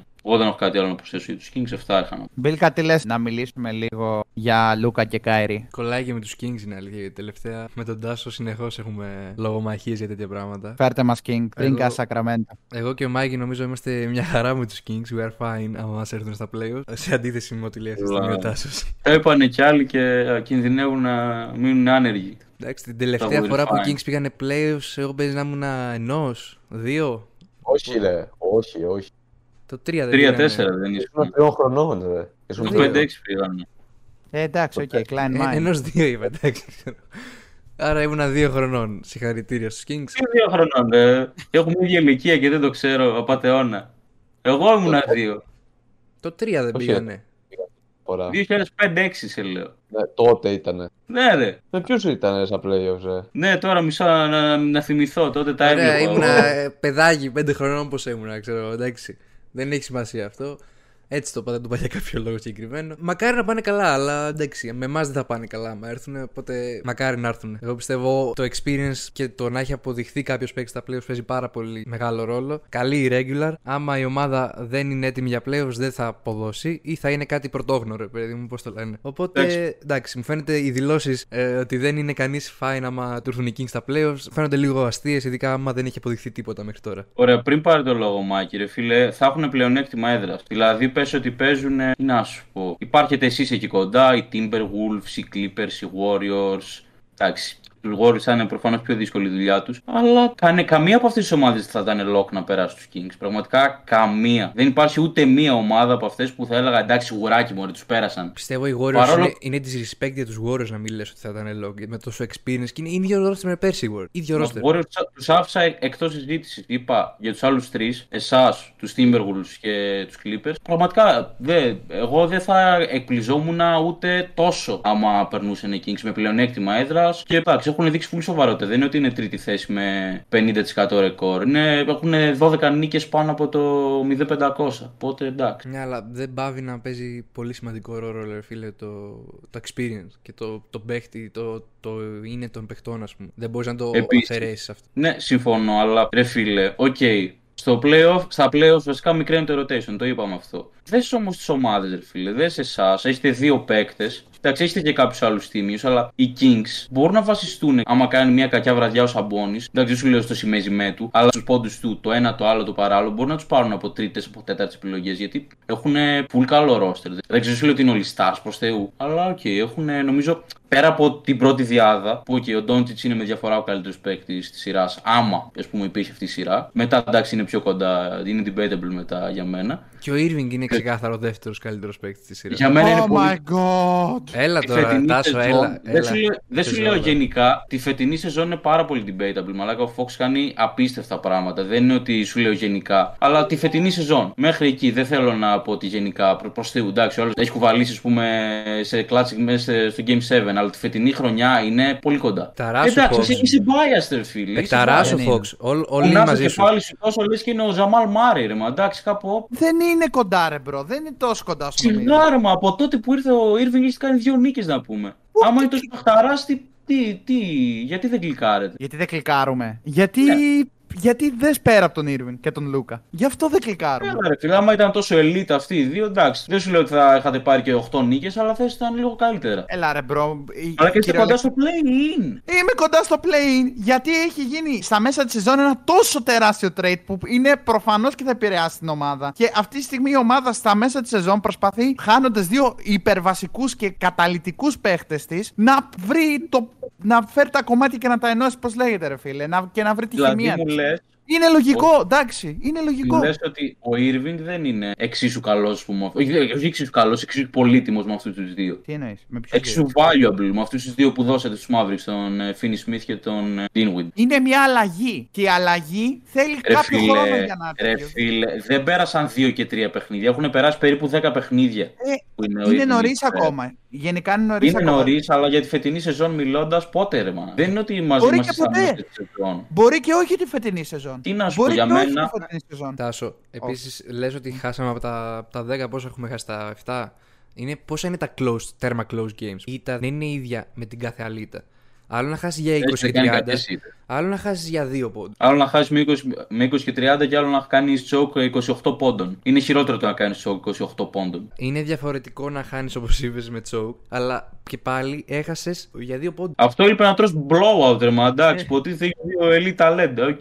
Ναι, αλλά δεν, δεν είναι όλες οι ήττες. Δεν είναι οι ήττες μας για 30 πόντους κάποιες, ας πούμε, να πεις: OK, γαμιέται η ομάδα. Είναι για 2 και 3 και 5 και close games. Δηλαδή δεν είναι το ίδιο με ήττα. Δεν είναι κάθε... να λες ήττα, Α, ήττα. Ναι, αλλά από ένα σημείο και μετά αυτό αρχίζει και γίνεται ανησυχητικό. Γιατί εντάξει δεν είναι μόνο οι παίκτε, είναι και ο προπονητής που ένα ματς, δύο ματς, τρία ματς, τέσσερα, δέκα πέρασαν ρε φίλε. Εντάξει, ξέρω εγώ. Όπως Δεν σου είπε λέω και ο ότι Μάικη, είναι μεγάλη αλλαγή. είναι το Ρε, τέλος φίλε. του κόσμου. Πάρα πολύ είναι. μεγάλη αλλαγή. Οκ. Άμα είναι έτσι να φερθούμε και το Westbrook στους Clippers. Μεγάλη αλλαγή είναι. Αυτό έλεγα πριν εγώ, ε, αλλά δεν, θα, δεν θα πω αυτό που ήθελα γιατί θα, θα μιλάγαμε μία ώρα. Αλλά και εγώ με αυτή την άποψη είμαι για το Westbrook. Δεν μπορεί να περιμένεις να το πάει Εγώ δεν κατευθείαν. είμαι με αυτή την άποψη. Κυριολεκτικά το trade ολόκληρο ήταν ένα ρίσκο το οποίο και να αποτύχει είμαι πολύ ok. Και γενικότερα, όπως είπα και πριν, ε, για μένα και να πάει στα σκουπίδια φετινή σεζόν, οκ ρε φίλε. Ενώ στα σκουπίδια να μην βρουν οι Mavericks σωστό τρόπο να φέρνουν όλα τα κομμάτια, ξέρω εγώ, μαζί και να κάνουν κάτι καλό. Οκ ρε φίλε, είναι οκ. Είναι οκ. Και η ομάδα έχει πάρα πολλές ελλείψεις. Δεν έχουμε καλούς αμυντικούς, δεν έχουμε center, έχουμε πάρα πολλά θέματα. Δεν γίνεται ένας Kyrie να φέρει την άνοιξη. Δεν γίνεται. Ωραία, τέλος Δηλαδή, πάντων, επειδή όλη αυτή η συζήτηση ξεκίνησε λόγω αυτού που είπα ότι ο Fox είναι κοντά με τον Irving. Τώρα εντάξει, εγώ, ο Αβιέρη και εσείς οι δύο είστε,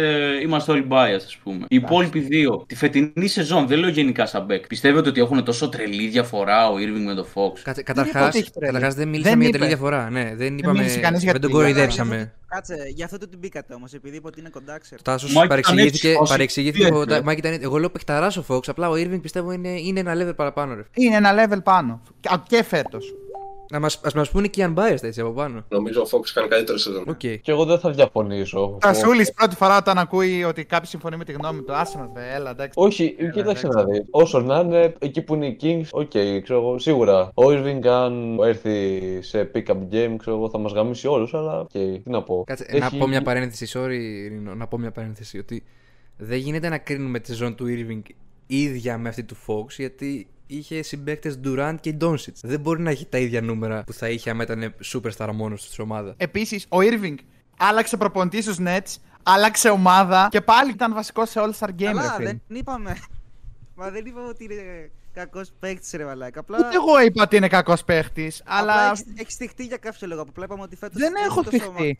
Δεν είναι, όντως. Είναι κοντά. Αλλά όχι τόσο κοντά όσο νομίζει ο Σουάιπα. Και σε αυτό που λέει ο Βασίλης, ξέρω εγώ, και σαν πρώτη επιλογή, τέτοια νούμερα έχει. Irving. Είχε 26 πόντους. Λες ότι δεν είναι τόσο κοντά όσο νομίζουμε και οι δύο unbiased ουσιαστικά συμφώνησαν μαζί μου. Δηλαδή, εντάξει, τι άλλο. Δεν με νοιάζει. Γενικά όλοι και επίσης όλοι το σύμπαν διαφωνεί μαζί σου, αλλά και εσένα δεν σε νοιάζει. Θα με διαφωνήσει γνώμη δύο. Ρε φίλε, το άλλο είναι ένα μη μπασκετικό θέμα. Τώρα μιλάμε για κάτι Το μπασκετικό. παραδέχεται όμως, βαλάει. Ε, ναι, ρε φίλε, τώρα το άλλο δεν κολλάει με μπάσκετ 100%. Μιλάμε, μιλούσαμε για την τιμωρία του άλλου. Τώρα που κολλάει η σεζόν του Fox και του Irving με, το, με τη χρόνο που είχα πάνω στο Μωράν, δεν ξέρω. Νομίζω από το 2016 και μετά που κάνει τρομερά playoff δεν μας έχει δείξει κάτι τρελό. Ούτε σαν πρώτη επιλογή, ούτε σαν δεύτερη, ούτε σαν τρίτη. Ενώ ότι κάνει τρομερά νούμερα, έχει τρομερά παιχνίδια. Αλλά στα playoff από, τα, δε- από το 17 και μετά δεν τον έχουμε δει να κάνει step up. Ήταν και στους Celtics πρώτη επιλογή. Έχουμε δείγμα του Irving σαν πρώτη επιλογή. Έτσι ήταν την πρώτη χρονιά που δεν έπαιξε ο Durant. Αυτό. Εμένα δεν με τρελαίνει τόσο πολύ σαν παίκτης γενικά.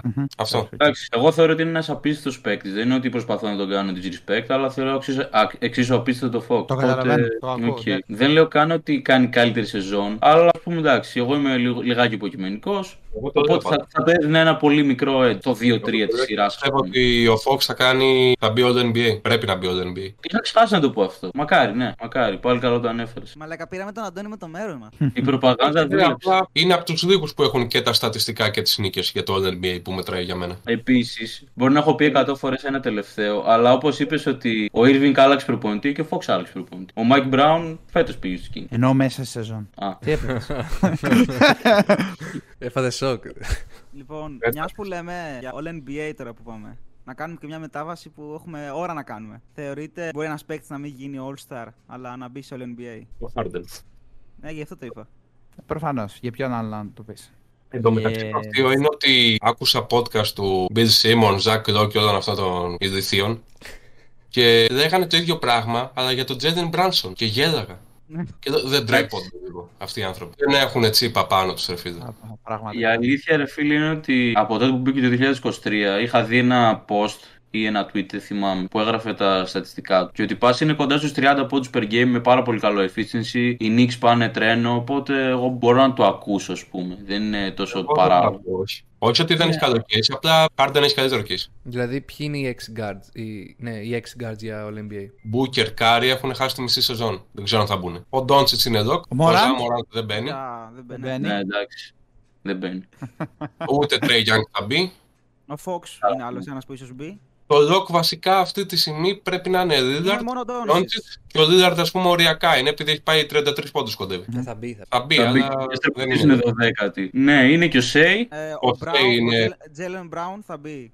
Ως, ως guard ή ως forward. Ε, ναι, guard είναι ρε φίλε. shooting guard. Ο Γκάρντ Ε, αυτοί οι έχει... τέσσερις Άρα- και Ο Haliburton. Harden μετά με Fox, τρίτη πεντάδα μπορεί. Άμα πάει έτσι, γιατί άμα πάνε και βάλουν τον Γκάρι, ξέρω εγώ, με μισή σεζόν και κακή σεζόν σχετικά για Κάρι, δεν ξέρω. Κακή σεζόν, υπερβολικό νομίζω. Λίγο, αλλά. Κακή για Κάρι. Εντάξει, αυτό που παρατήρησα είναι ότι φέτος ο Harden σουτάρει ακραίο στο τρίποντο. Σουτάρει 40%. σε 7-8 προσπάθειες. ναι, ναι, ναι.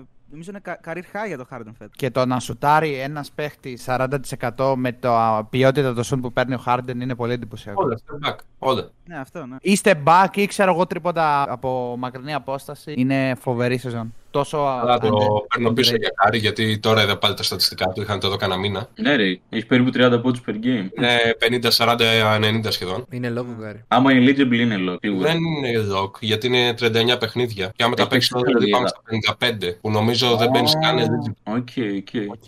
Είναι οριακά δηλαδή να μπει. Ο Άμα είναι Haliburton eligible, θα θα μπει. μπει σίγουρα. Άμα Όχι, είναι ρε, έλα τώρα. Έλα τώρα, αλλά ρε φίλε, στο podcast που κάναμε για το All Star έλεγες full Haliburton. Εντάξει, ήταν για το Harden. All-Star, αυτό το ακούω. Είναι τώρα διαφορετικό το NBA. Άρα αυτό Ρε που φίλε, να σου πω λέτε κάτι. μπορεί να γίνει κάποιος να, μην, να, έχει, να μην έχει γίνει All-Star και να γίνει All NBA γιατί είναι 35 παιχνίδια ακόμα. Σωστό. Η διαφορά τους. Οπότε Ναι. ναι, μπο- γίνεται αυτό. Μπορεί να κάνει και όρια γίνεται παιχνίδια. Οπότε, ναι. Ωραία για το Χαλιμπέρτον που είπες, ρε φίλε. Ο Χαλιμπέρτον, όταν το είχα πει αυτό, τότε είχε γυρίσει από τραυματισμό, εντάξει. Γύρισε από τραυματισμό. Και για ένα διάστημα δεν έπαιζε, ρε φίλε. Πώς να το πω, σαν star. Δηλαδή την τελευταία εβδομάδα έχει παίξει τρομερά. Έχει βάλει και game winner και τα όλα του. Αλλά πριν από αυτή την εβδομάδα ήταν ένα διάστημα 2-3 εβδομάδων που δεν. Δηλαδή τον έβλεπες και λες, κάτσε αυτός είναι ο παίκτης που βλέπαμε τόσο καιρό, ξέρω, μας δουλεύουν. Γι' αυτό έχει αλλάξει η γνώμη μου. Οκ, ναι, εντάξει, οκ. Χθες, πολύ αστείο match. Το Sixers ε, Pacers. Μηδέν άμυνες, μαλάκα. Βασικά μπαίναν τα πάντα. Ό,τι σουτάρανε μπαίναν. 20 assist στο Harden, να πούμε επίσης. Δεύτερη φορά που δίνει 20 assist φέτος. Μπήκα στο box score, δεν τον έβλεπα.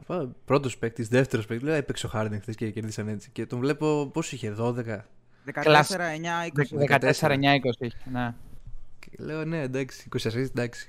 Γαμιά Harden. τώρα. Αυτό- Μια είναι ο rebound ο Harden και ο παλιοχοντρός είχε 5. Ε, για μένα τα δύο τελευταία παιχνίδια του Harden είναι ό,τι καλύτερο. Γιατί αποδεικνύει full ότι όποτε γουστάρει κάνει step up και σας ξεστιλίζει όλους. Και όποτε γουστάρει γίνεται ο καλύτερος playmaker στη λίγα και γίνεται ο καλύτερος playmaker στη λίγα. Και εξηγώ. το τελευταίο παιχνίδι 14-9-20. Πιάσε ένα rebounder χοντρέ να κάνεις το double. Ή κάνει αυτό που κάνει ο Ε, Γιάννης. Ή κάνει αυτό που κάνει ο Γιάννης, αλλά Όχι, όχι. του Γιάννης όχι- το αφαιρέσανε, ρε. αλλά όχι τόσο ξεδιάντροπα, ρε φίλε. Και στο προηγούμενο ακριβώς παιχνίδι με το Milwaukee 38-9-10 και εντωμεταξύ πάνω από τους μισούς πόντους ήταν η τελευταία 17 περίοδο. πόντι, τε- τέταρτη περίοδο.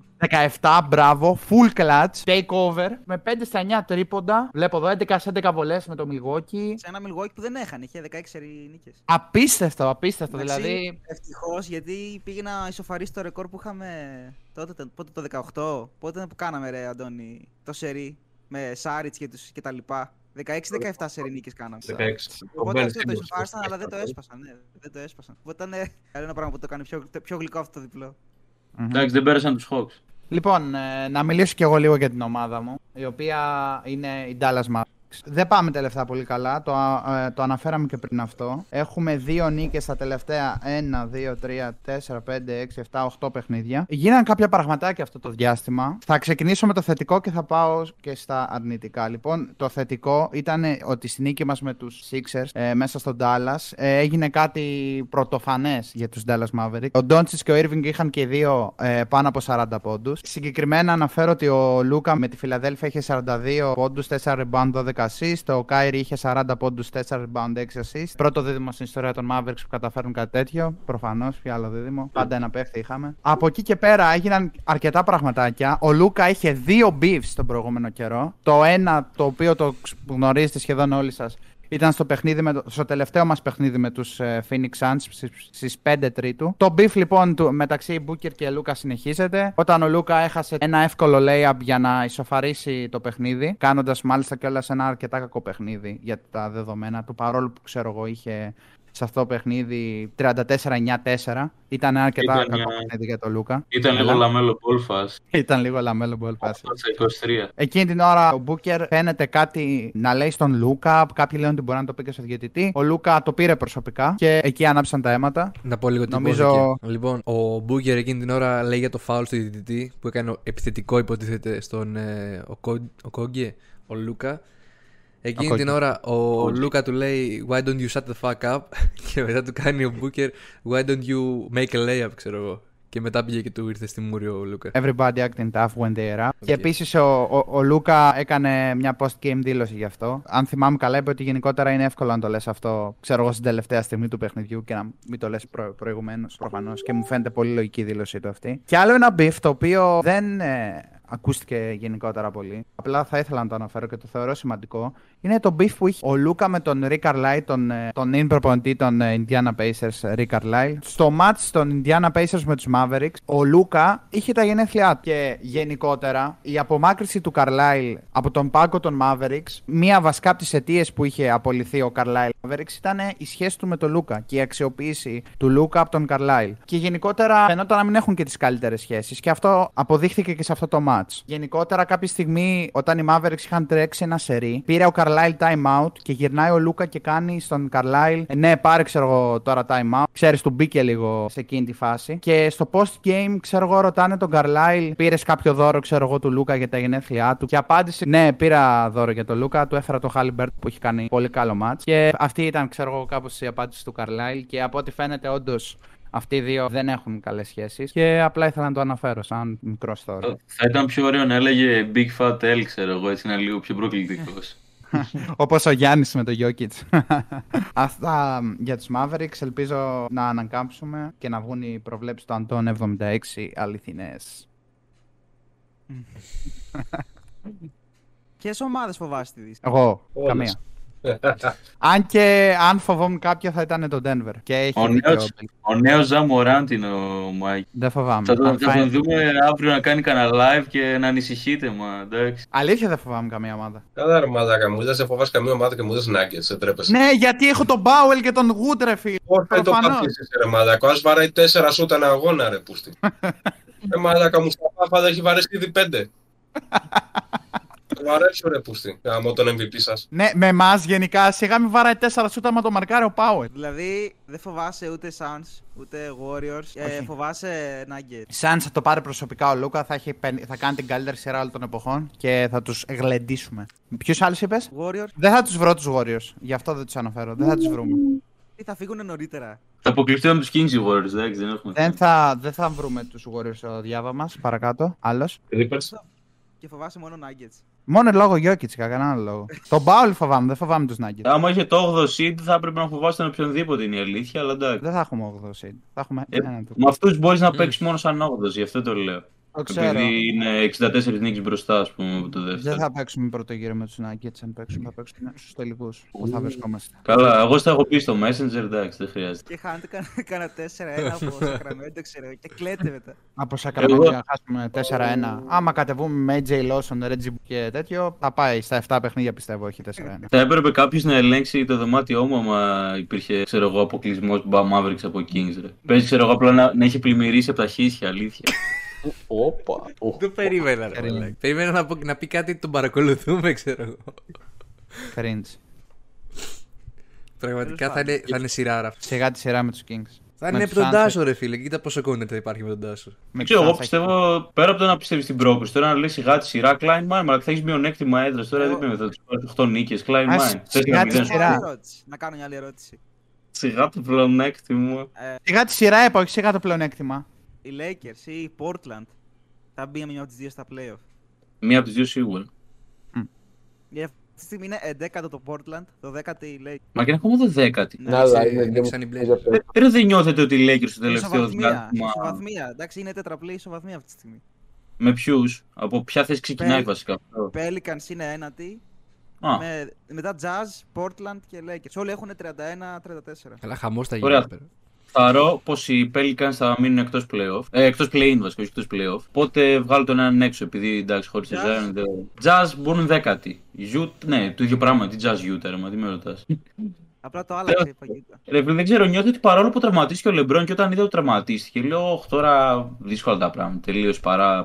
Αλλά παρά που κάνανε κάποιες κινήσεις. Αλλά οι κινήσεις αυτές έχουν βγει full διαμάντια, ξέρω εγώ. Και δεν παίζει και ο Ντίλο. ε. Αν και εντάξει να πω και ήθελα να το πω ότι εντάξει μένα με, με πείραξε λίγο που ξέρω εγώ ξαφνικά έκανε ένα καλό παιχνίδι ο Vanderbilt και λέγαν τα media πω πω τελικά αυτός πολύ χρήσιμος είναι ξέρω εγώ έχει μακριά χέρια κάτι τέτοια. Σόπα ρε φίλε δηλαδή τόσα χρόνια δεν το βλέπουμε περιμέναμε να πάει στους Lakers για να τα ανακαλύψουμε. Αλλά εντάξει είναι το Είναι LA τα- media τα media bias. είναι αυτά. Ναι, ναι, Ναι. το χειρότερο. Αλλά ναι, οκ. Δηλαδή και χωρίς τον LeBron δεν τα πάνε και τρένο, αλλά κάνουν κάποιες νίκες. Οπότε εγώ πιστεύω πιο πιθανό να μπουν οι Lakers παρά οι Blazers. Δεν ξέρω. Εγώ τι πιστεύω ξέρεις. Portland, Portland La- Lakers θα μπουν play. Και οι Jazz δύο. και, Jazz και Pelicans. Άλλο play-in, ρε. Play-off ποιοι θα μπουν από τους Playoff δύο. είπα, άμα θα μπει μια από τις δύο playoff. Α, δεν ξέρω. Και οι δύο δεν παίζει καν να γίνεται και να γίνει στο τέλος να μπουν. Παίζει να είναι ένα τη δέκατη.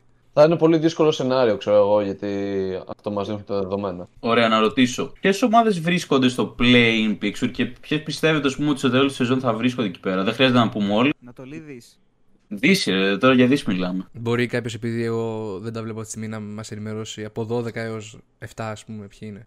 7 είναι, είστε εσείς, είναι το Dallas. Ο 8 είναι οι Clippers, Pelicans, Jazz, Portland Lakers. Θυμάστε ποια ομάδα κοροϊδεύατε, ρε Η καριόλα η Minnesota, η play-off. Minnesota απλά έχει μια παραπάνω νίκη από τον Dallas και είναι έκτη. Δεν ξέρω για μένα, επειδή έχω, έχω δει, όχι full, αλλά τους έχω δει το τελευταίο διάστημα. Timberwolves. Θα με, εντύ- θα με έκανε μεγάλη εντύπωση αυτή τη στιγμή να μείνουν εκτός στο play-in. Γιατί μπορεί να, να, μπορεί να πέσουν στο play-in, αλλά έτσι όπως παίζουν το τελευταίο διάστημα, με full convincing νίκες, κάνανε τρεις συνεχόμενες νίκες μέσα στους Lakers, νομίζω με στους Lakers, μέσα στους Clippers σε back to back και μετά κέρδισαν τους Kings που είχαν 100 συνεχόμενες νίκες, ξέρω εγώ. Οπότε, οκ. Εμένα οι Timberwolves με έχουν κερδίσει που και πριν ουσιαστικά ήμουν υπερασπιστής τους, να το πω έτσι. Αλλά και τώρα νομίζω ότι βγαίνω λίγο σωστός στο debate που είχαμε τον Μπίλκα πριν λίγο καιρό. Ακόμα είναι νωρίς. Ακόμα νωρίς, αλλά οκ. Νομίζω ότι βγαίνει προς τα Καλά εμένα πάει. λίγο η πλάστιγγα. Καλά, εντωμεταξύ να πούμε, Άγκη λέμε είναι νωρίς, είναι νωρίς. Και πλησιάζουν το play φάση σε κανένα μήνα. Ναι. ξέρω εγώ. Δεν Σε ξέρω. ένα μήνα. Ναι, ναι, αλλά δες πόσο κοντά είναι οι διαφορές. Γιατί έχουμε, καλά το λέω από την άποψη ότι έχουμε Ναι. συνηθίσει να λέμε εντάξει, ακόμα έχουν 40 παιχνίδια, ακόμα έχουν 30 παιχνίδια. Και τώρα είναι, έχουν ακόμα. 18 παιχνίδια, ξέρω εγώ. 17 κάτι. 18, ναι, κάθε ομάδα ξέρω εγώ. Και είναι full excited για μένα ότι τα playoffs είναι πάνω κάτω εδώ, ρε φίλε. Εντάξει, είναι, σίγουρα. Πόσο πλάκα θα έχει να μείνουν οι Clippers εκτός playoff; Καλά, μετά θα Πάρα γαμηθεί, πολύ, θα ναι. γαμηθεί ρε φίλε μετά ο Westbrook. Και αυτό Και μακάρι να καίγεται βγουν. ένα trade, Φρέντρικ Έλα τώρα. Paul George του Philly. Αντικειμενικά, αυτό που είπες για Westbrook, πες ότι οι Clippers χάνουν στα play-in. Νομίζω ότι το πιο πολύ φταίξιμο θα το φάει ο Westbrook. Ρε bro, κάτσε λίγο. Ένα λεπτό, δώσ' ένα λεπτό γι' αυτό. Έχουν κάνει 8 παιχνίδια και έχουν κερδίσει το. ή 7 παιχνίδια και έχουν κερδίσει το 1 και του δίνεται από τώρα φταίξιμο. Πιστεύεις, δεν σου λέω ότι είναι σωστό ή αυτό ή λάθος. Πιστεύεις ότι άμα χάσουν στο play-in δεν θα φάει φταίξιμο Westbrook. Ου, καλά. Αυτό, Ρε, αυτό θα- θέλω να θα πω. Δεν φάει. θέλω να πω άμα το αξίζει ή όχι. Αυτό θέλω να πω. Ότι θα φάει full Ο hit. νούμερο 1 θα είναι. Ο νούμερο 1 θα φέρει. Ευχαριστώ πολύ. Ευχαριστώ πολύ. Οπότε απλά επιβεβαιώνω αυτό που είπα και δεν χρειάζεται παραπάνω σχολιασμός. Εντάξει, και απλά για μένα δεν θα είναι, αλλά γιατί και οι Stars πρέπει λίγο να. Δεν σου λέω για σένα. Σου λέω Ναι, ναι. τι θα οκ. παιχτεί Τότε- από το- οκ. τα- Τα τέτοια. πρώτα θα το φάει ο Westbrook και μετά οι άλλοι δύο που μία Ωραία. παίζουν, μία δεν παίζουν. Ευχαριστώ πολύ. Αγώνα έχει το Αλλά απειρόβλητο. αυτό το ξέραμε. Για τον Τάσο το παγώ που το είπε. Και ο αυτό. Καγουάι πιστεύω ότι ε, από τα media κυρίως, γιατί εντάξει από εμένα σένα και τον Κωστίκα από τα τρίκαλα, μπορεί να φάει blame ο Westbrook. Αλλά από τα media πιστεύω τύπου στη Φενέ και τέτοιοι θα φάνε και άλλοι πολύ κράξιμο. Μα Πολύ είπα, κράξιμο. πρώτα θα φάει ο Westbrook, μετά θα φάνε οι άλλοι δύο. Καουάι Πολ Τζόρτ. Ναι, εγώ λέω- Είναι το απειρόβλητο εδώ και χρόνια. Και εγώ Εντάξει. νομίζω δεν θα του επιτεθεί κανείς του Καβάη. Δεν τον ακουμπάει κανεί τον Καουάι. Έχει φτάσει Αυτό, άλλα επίπεδα. Γιατί κυρίως ότι δεν είναι τόσο marketable, εγώ πιστεύω. Εδώ- Οποιοδήποτε άλλο superstar τρώει hate πολύ, ας πούμε. Έχει χάσει σειρά από το 3-1 και δεν έχει πει κανείς τίποτα σχεδόν. Άρα για να τελειώσουμε αυτό και να το κλείσουμε, εγώ πιστεύω θα είναι πολύ κακό για το Westbrook να φύγουν play. Θα είναι καταστροφικό. Θα είναι το κερασάκι στην τούρτα, ρε παιδί μου. Κίνα μετά πάει Ταϊβάν. Διαγωνισμό Μετά- τριπόντων με Το Dwight Dwight. Howard. Έλα στην Ηρακλάρα μετά, ρε φίλε. Εντάξει, να γουστάρουμε και λίγο. Ε, bro, φαντάσου απλά αυτό περιμένουν. Είχε χτιστεί το κράξιμο από τους Lakers. Χτίζεται τώρα με το, τους κρα- το κράξιμο από τους Clippers. Περιμένουν απλά να, μια ομάδα που ήταν για playoffs να έρθει ο Westbrook mid-season και να, πάνε, να φύγουν από το play-in και μετά πάνε, το, του γαμίσαν, ας πούμε. Δηλαδή, αυτό περιμένουν. Εντάξει, από τη μία μπορώ να καταλάβω. Να φάει hate, αλλά εντάξει, ok. Okay. το προσπεράσουμε λίγο γιατί. Okay. Είναι χειρό. Αλλά όπως είναι τώρα το standings, είναι πολύ πιθανό να έχουμε πρώτο γύρο KD vs Warriors. Ωραίο. Ναι. Μ, Τέλειο θα ήταν, τέλειο. Και σαν story και τα πάντα. Πολύ καλό. Ε, ναι. Όπου, να πω μια πικρή παρένθεση. Δεν ξέρω αν χρειάζεται καν να το αναλύσουμε. Να πω εγώ τουλάχιστον. Εγώ, σαν ένας που μου αρέσει πάρα πολύ, ρε φίλε, Durant και ιστορικά και τέτοια. Του πείραξε αρκετά το, το legacy του αυτό που κάνει ξανά να πάει σε super. Τουλάχιστον σαν και εμένα. Δεν λέω σαν παίχτης, λέω σαν legacy, ρε φίλε. Άλλο να το κάνεις μία φορά να φεύγεις και να πας σε ένα super team και άλλο να το κάνεις δύο φορές. Δεν ξέρω. Εγώ πιστεύω περισσότερο τον ε, επηρεάζει ότι έκανε quit στους Nets παρά το ότι πήγε στους ε, Suns. Και αυτό που είπα, το Γιατί έχεις κάνει εντάξει, τρεις φορές. Το, το super team χτίστηκε μετά. Από, από πού πήγε ο KD. Δεν φταίει αυτός. Ήρθε μετά ο Harden. Από... Δεν τον έφερε Ναι. τώρα ο άλλος ο κομπάσο που έχουν στο front office. Ναι, οπότε από αυτή την άποψη ναι, ότι τον έφερε για super team. Άρα είναι λίγο περίεργο, ρε φίλε. Τώρα Δεν εντάξει. πάρει πρωτάθλημα με άλλη ομάδα πέρα των Warriors θα είναι πολύ κακό για το legacy του, πιστεύω. Αυτό και Ειδικά εγώ αν θα λέω.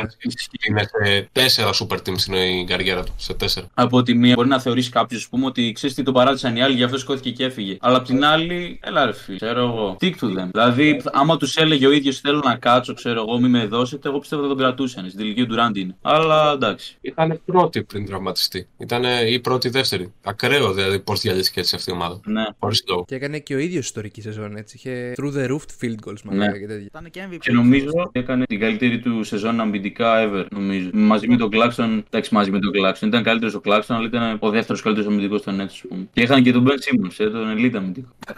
Δεν θα σχολιάσω πάλι το, το πλακώσουμε. βήχα γιατί είναι χαζό αυτό. Τέλος πάντων. Ωραία, να πάμε λίγο και στην άλλη ομάδα της Νέας Υόρκης, γιατί μόνο για τον Μπράνσον νομίζω είπαμε. Τελευταίο θέμα που αξίζει να αναφέρουμε, για να μην αφήσουμε παραπονεμένου και τους ανεμιστήρες των Νίξ, πάνε φοβερά, ξέρω εγώ. Εγώ δεν τους πίστευα τόσο. Από τότε που πήραν ε, τον ε, Χαρτ, ο οποίος εντάξει, μπορεί να μην είναι νούμερο ένα επιλογή τους, αλλά σίγουρα έχει παίξει έναν χύψη ρόλο σε όλο αυτό. Έχουν 9 συνεχόμενες νίκες και έχουν κάνει, εντάξει, δεν λέω ότι όλες ήταν convincing, αλλά έχουν κερδίσει και μέσα στη Βοστόνη και μέσα στο Μαϊάμι. Πολύ καλές νίκες. Εντάξει, χωρίς να λέω ότι το Μαϊάμι είναι καμιά σούπερ ομάδα, αλλά πάλι είναι κάπως υπολογίσιμη δύναμη και πάνε φορτσάτα για πλεονέκτημα έδρα. Αυτά. Ωραία, νομίζω πάνω κάτω το συζητήσαμε θεματάκια. Εγώ, οι πέντε τους και η απλόστρα μου νομίζω ότι. Όχι απλόστρα, η σιδερόστρα, δεν ξέρω τι είναι. Νομίζω ότι τα αναλύσαμε, κάναμε συζήτηση, υπήρχε μια ένταση η οποία. Εντάξει, δυστυχώς για όσου δεν πληρώσετε 25 ευρώ δεν αντιδείτε. Θα κοπούν αρκετά πράγματα. Αυτά τα λέμε στο επόμενο επεισόδιο. Ήμουν ο Μπίλκα, ήμασταν οι Averagers. Bye. See ya. Bye.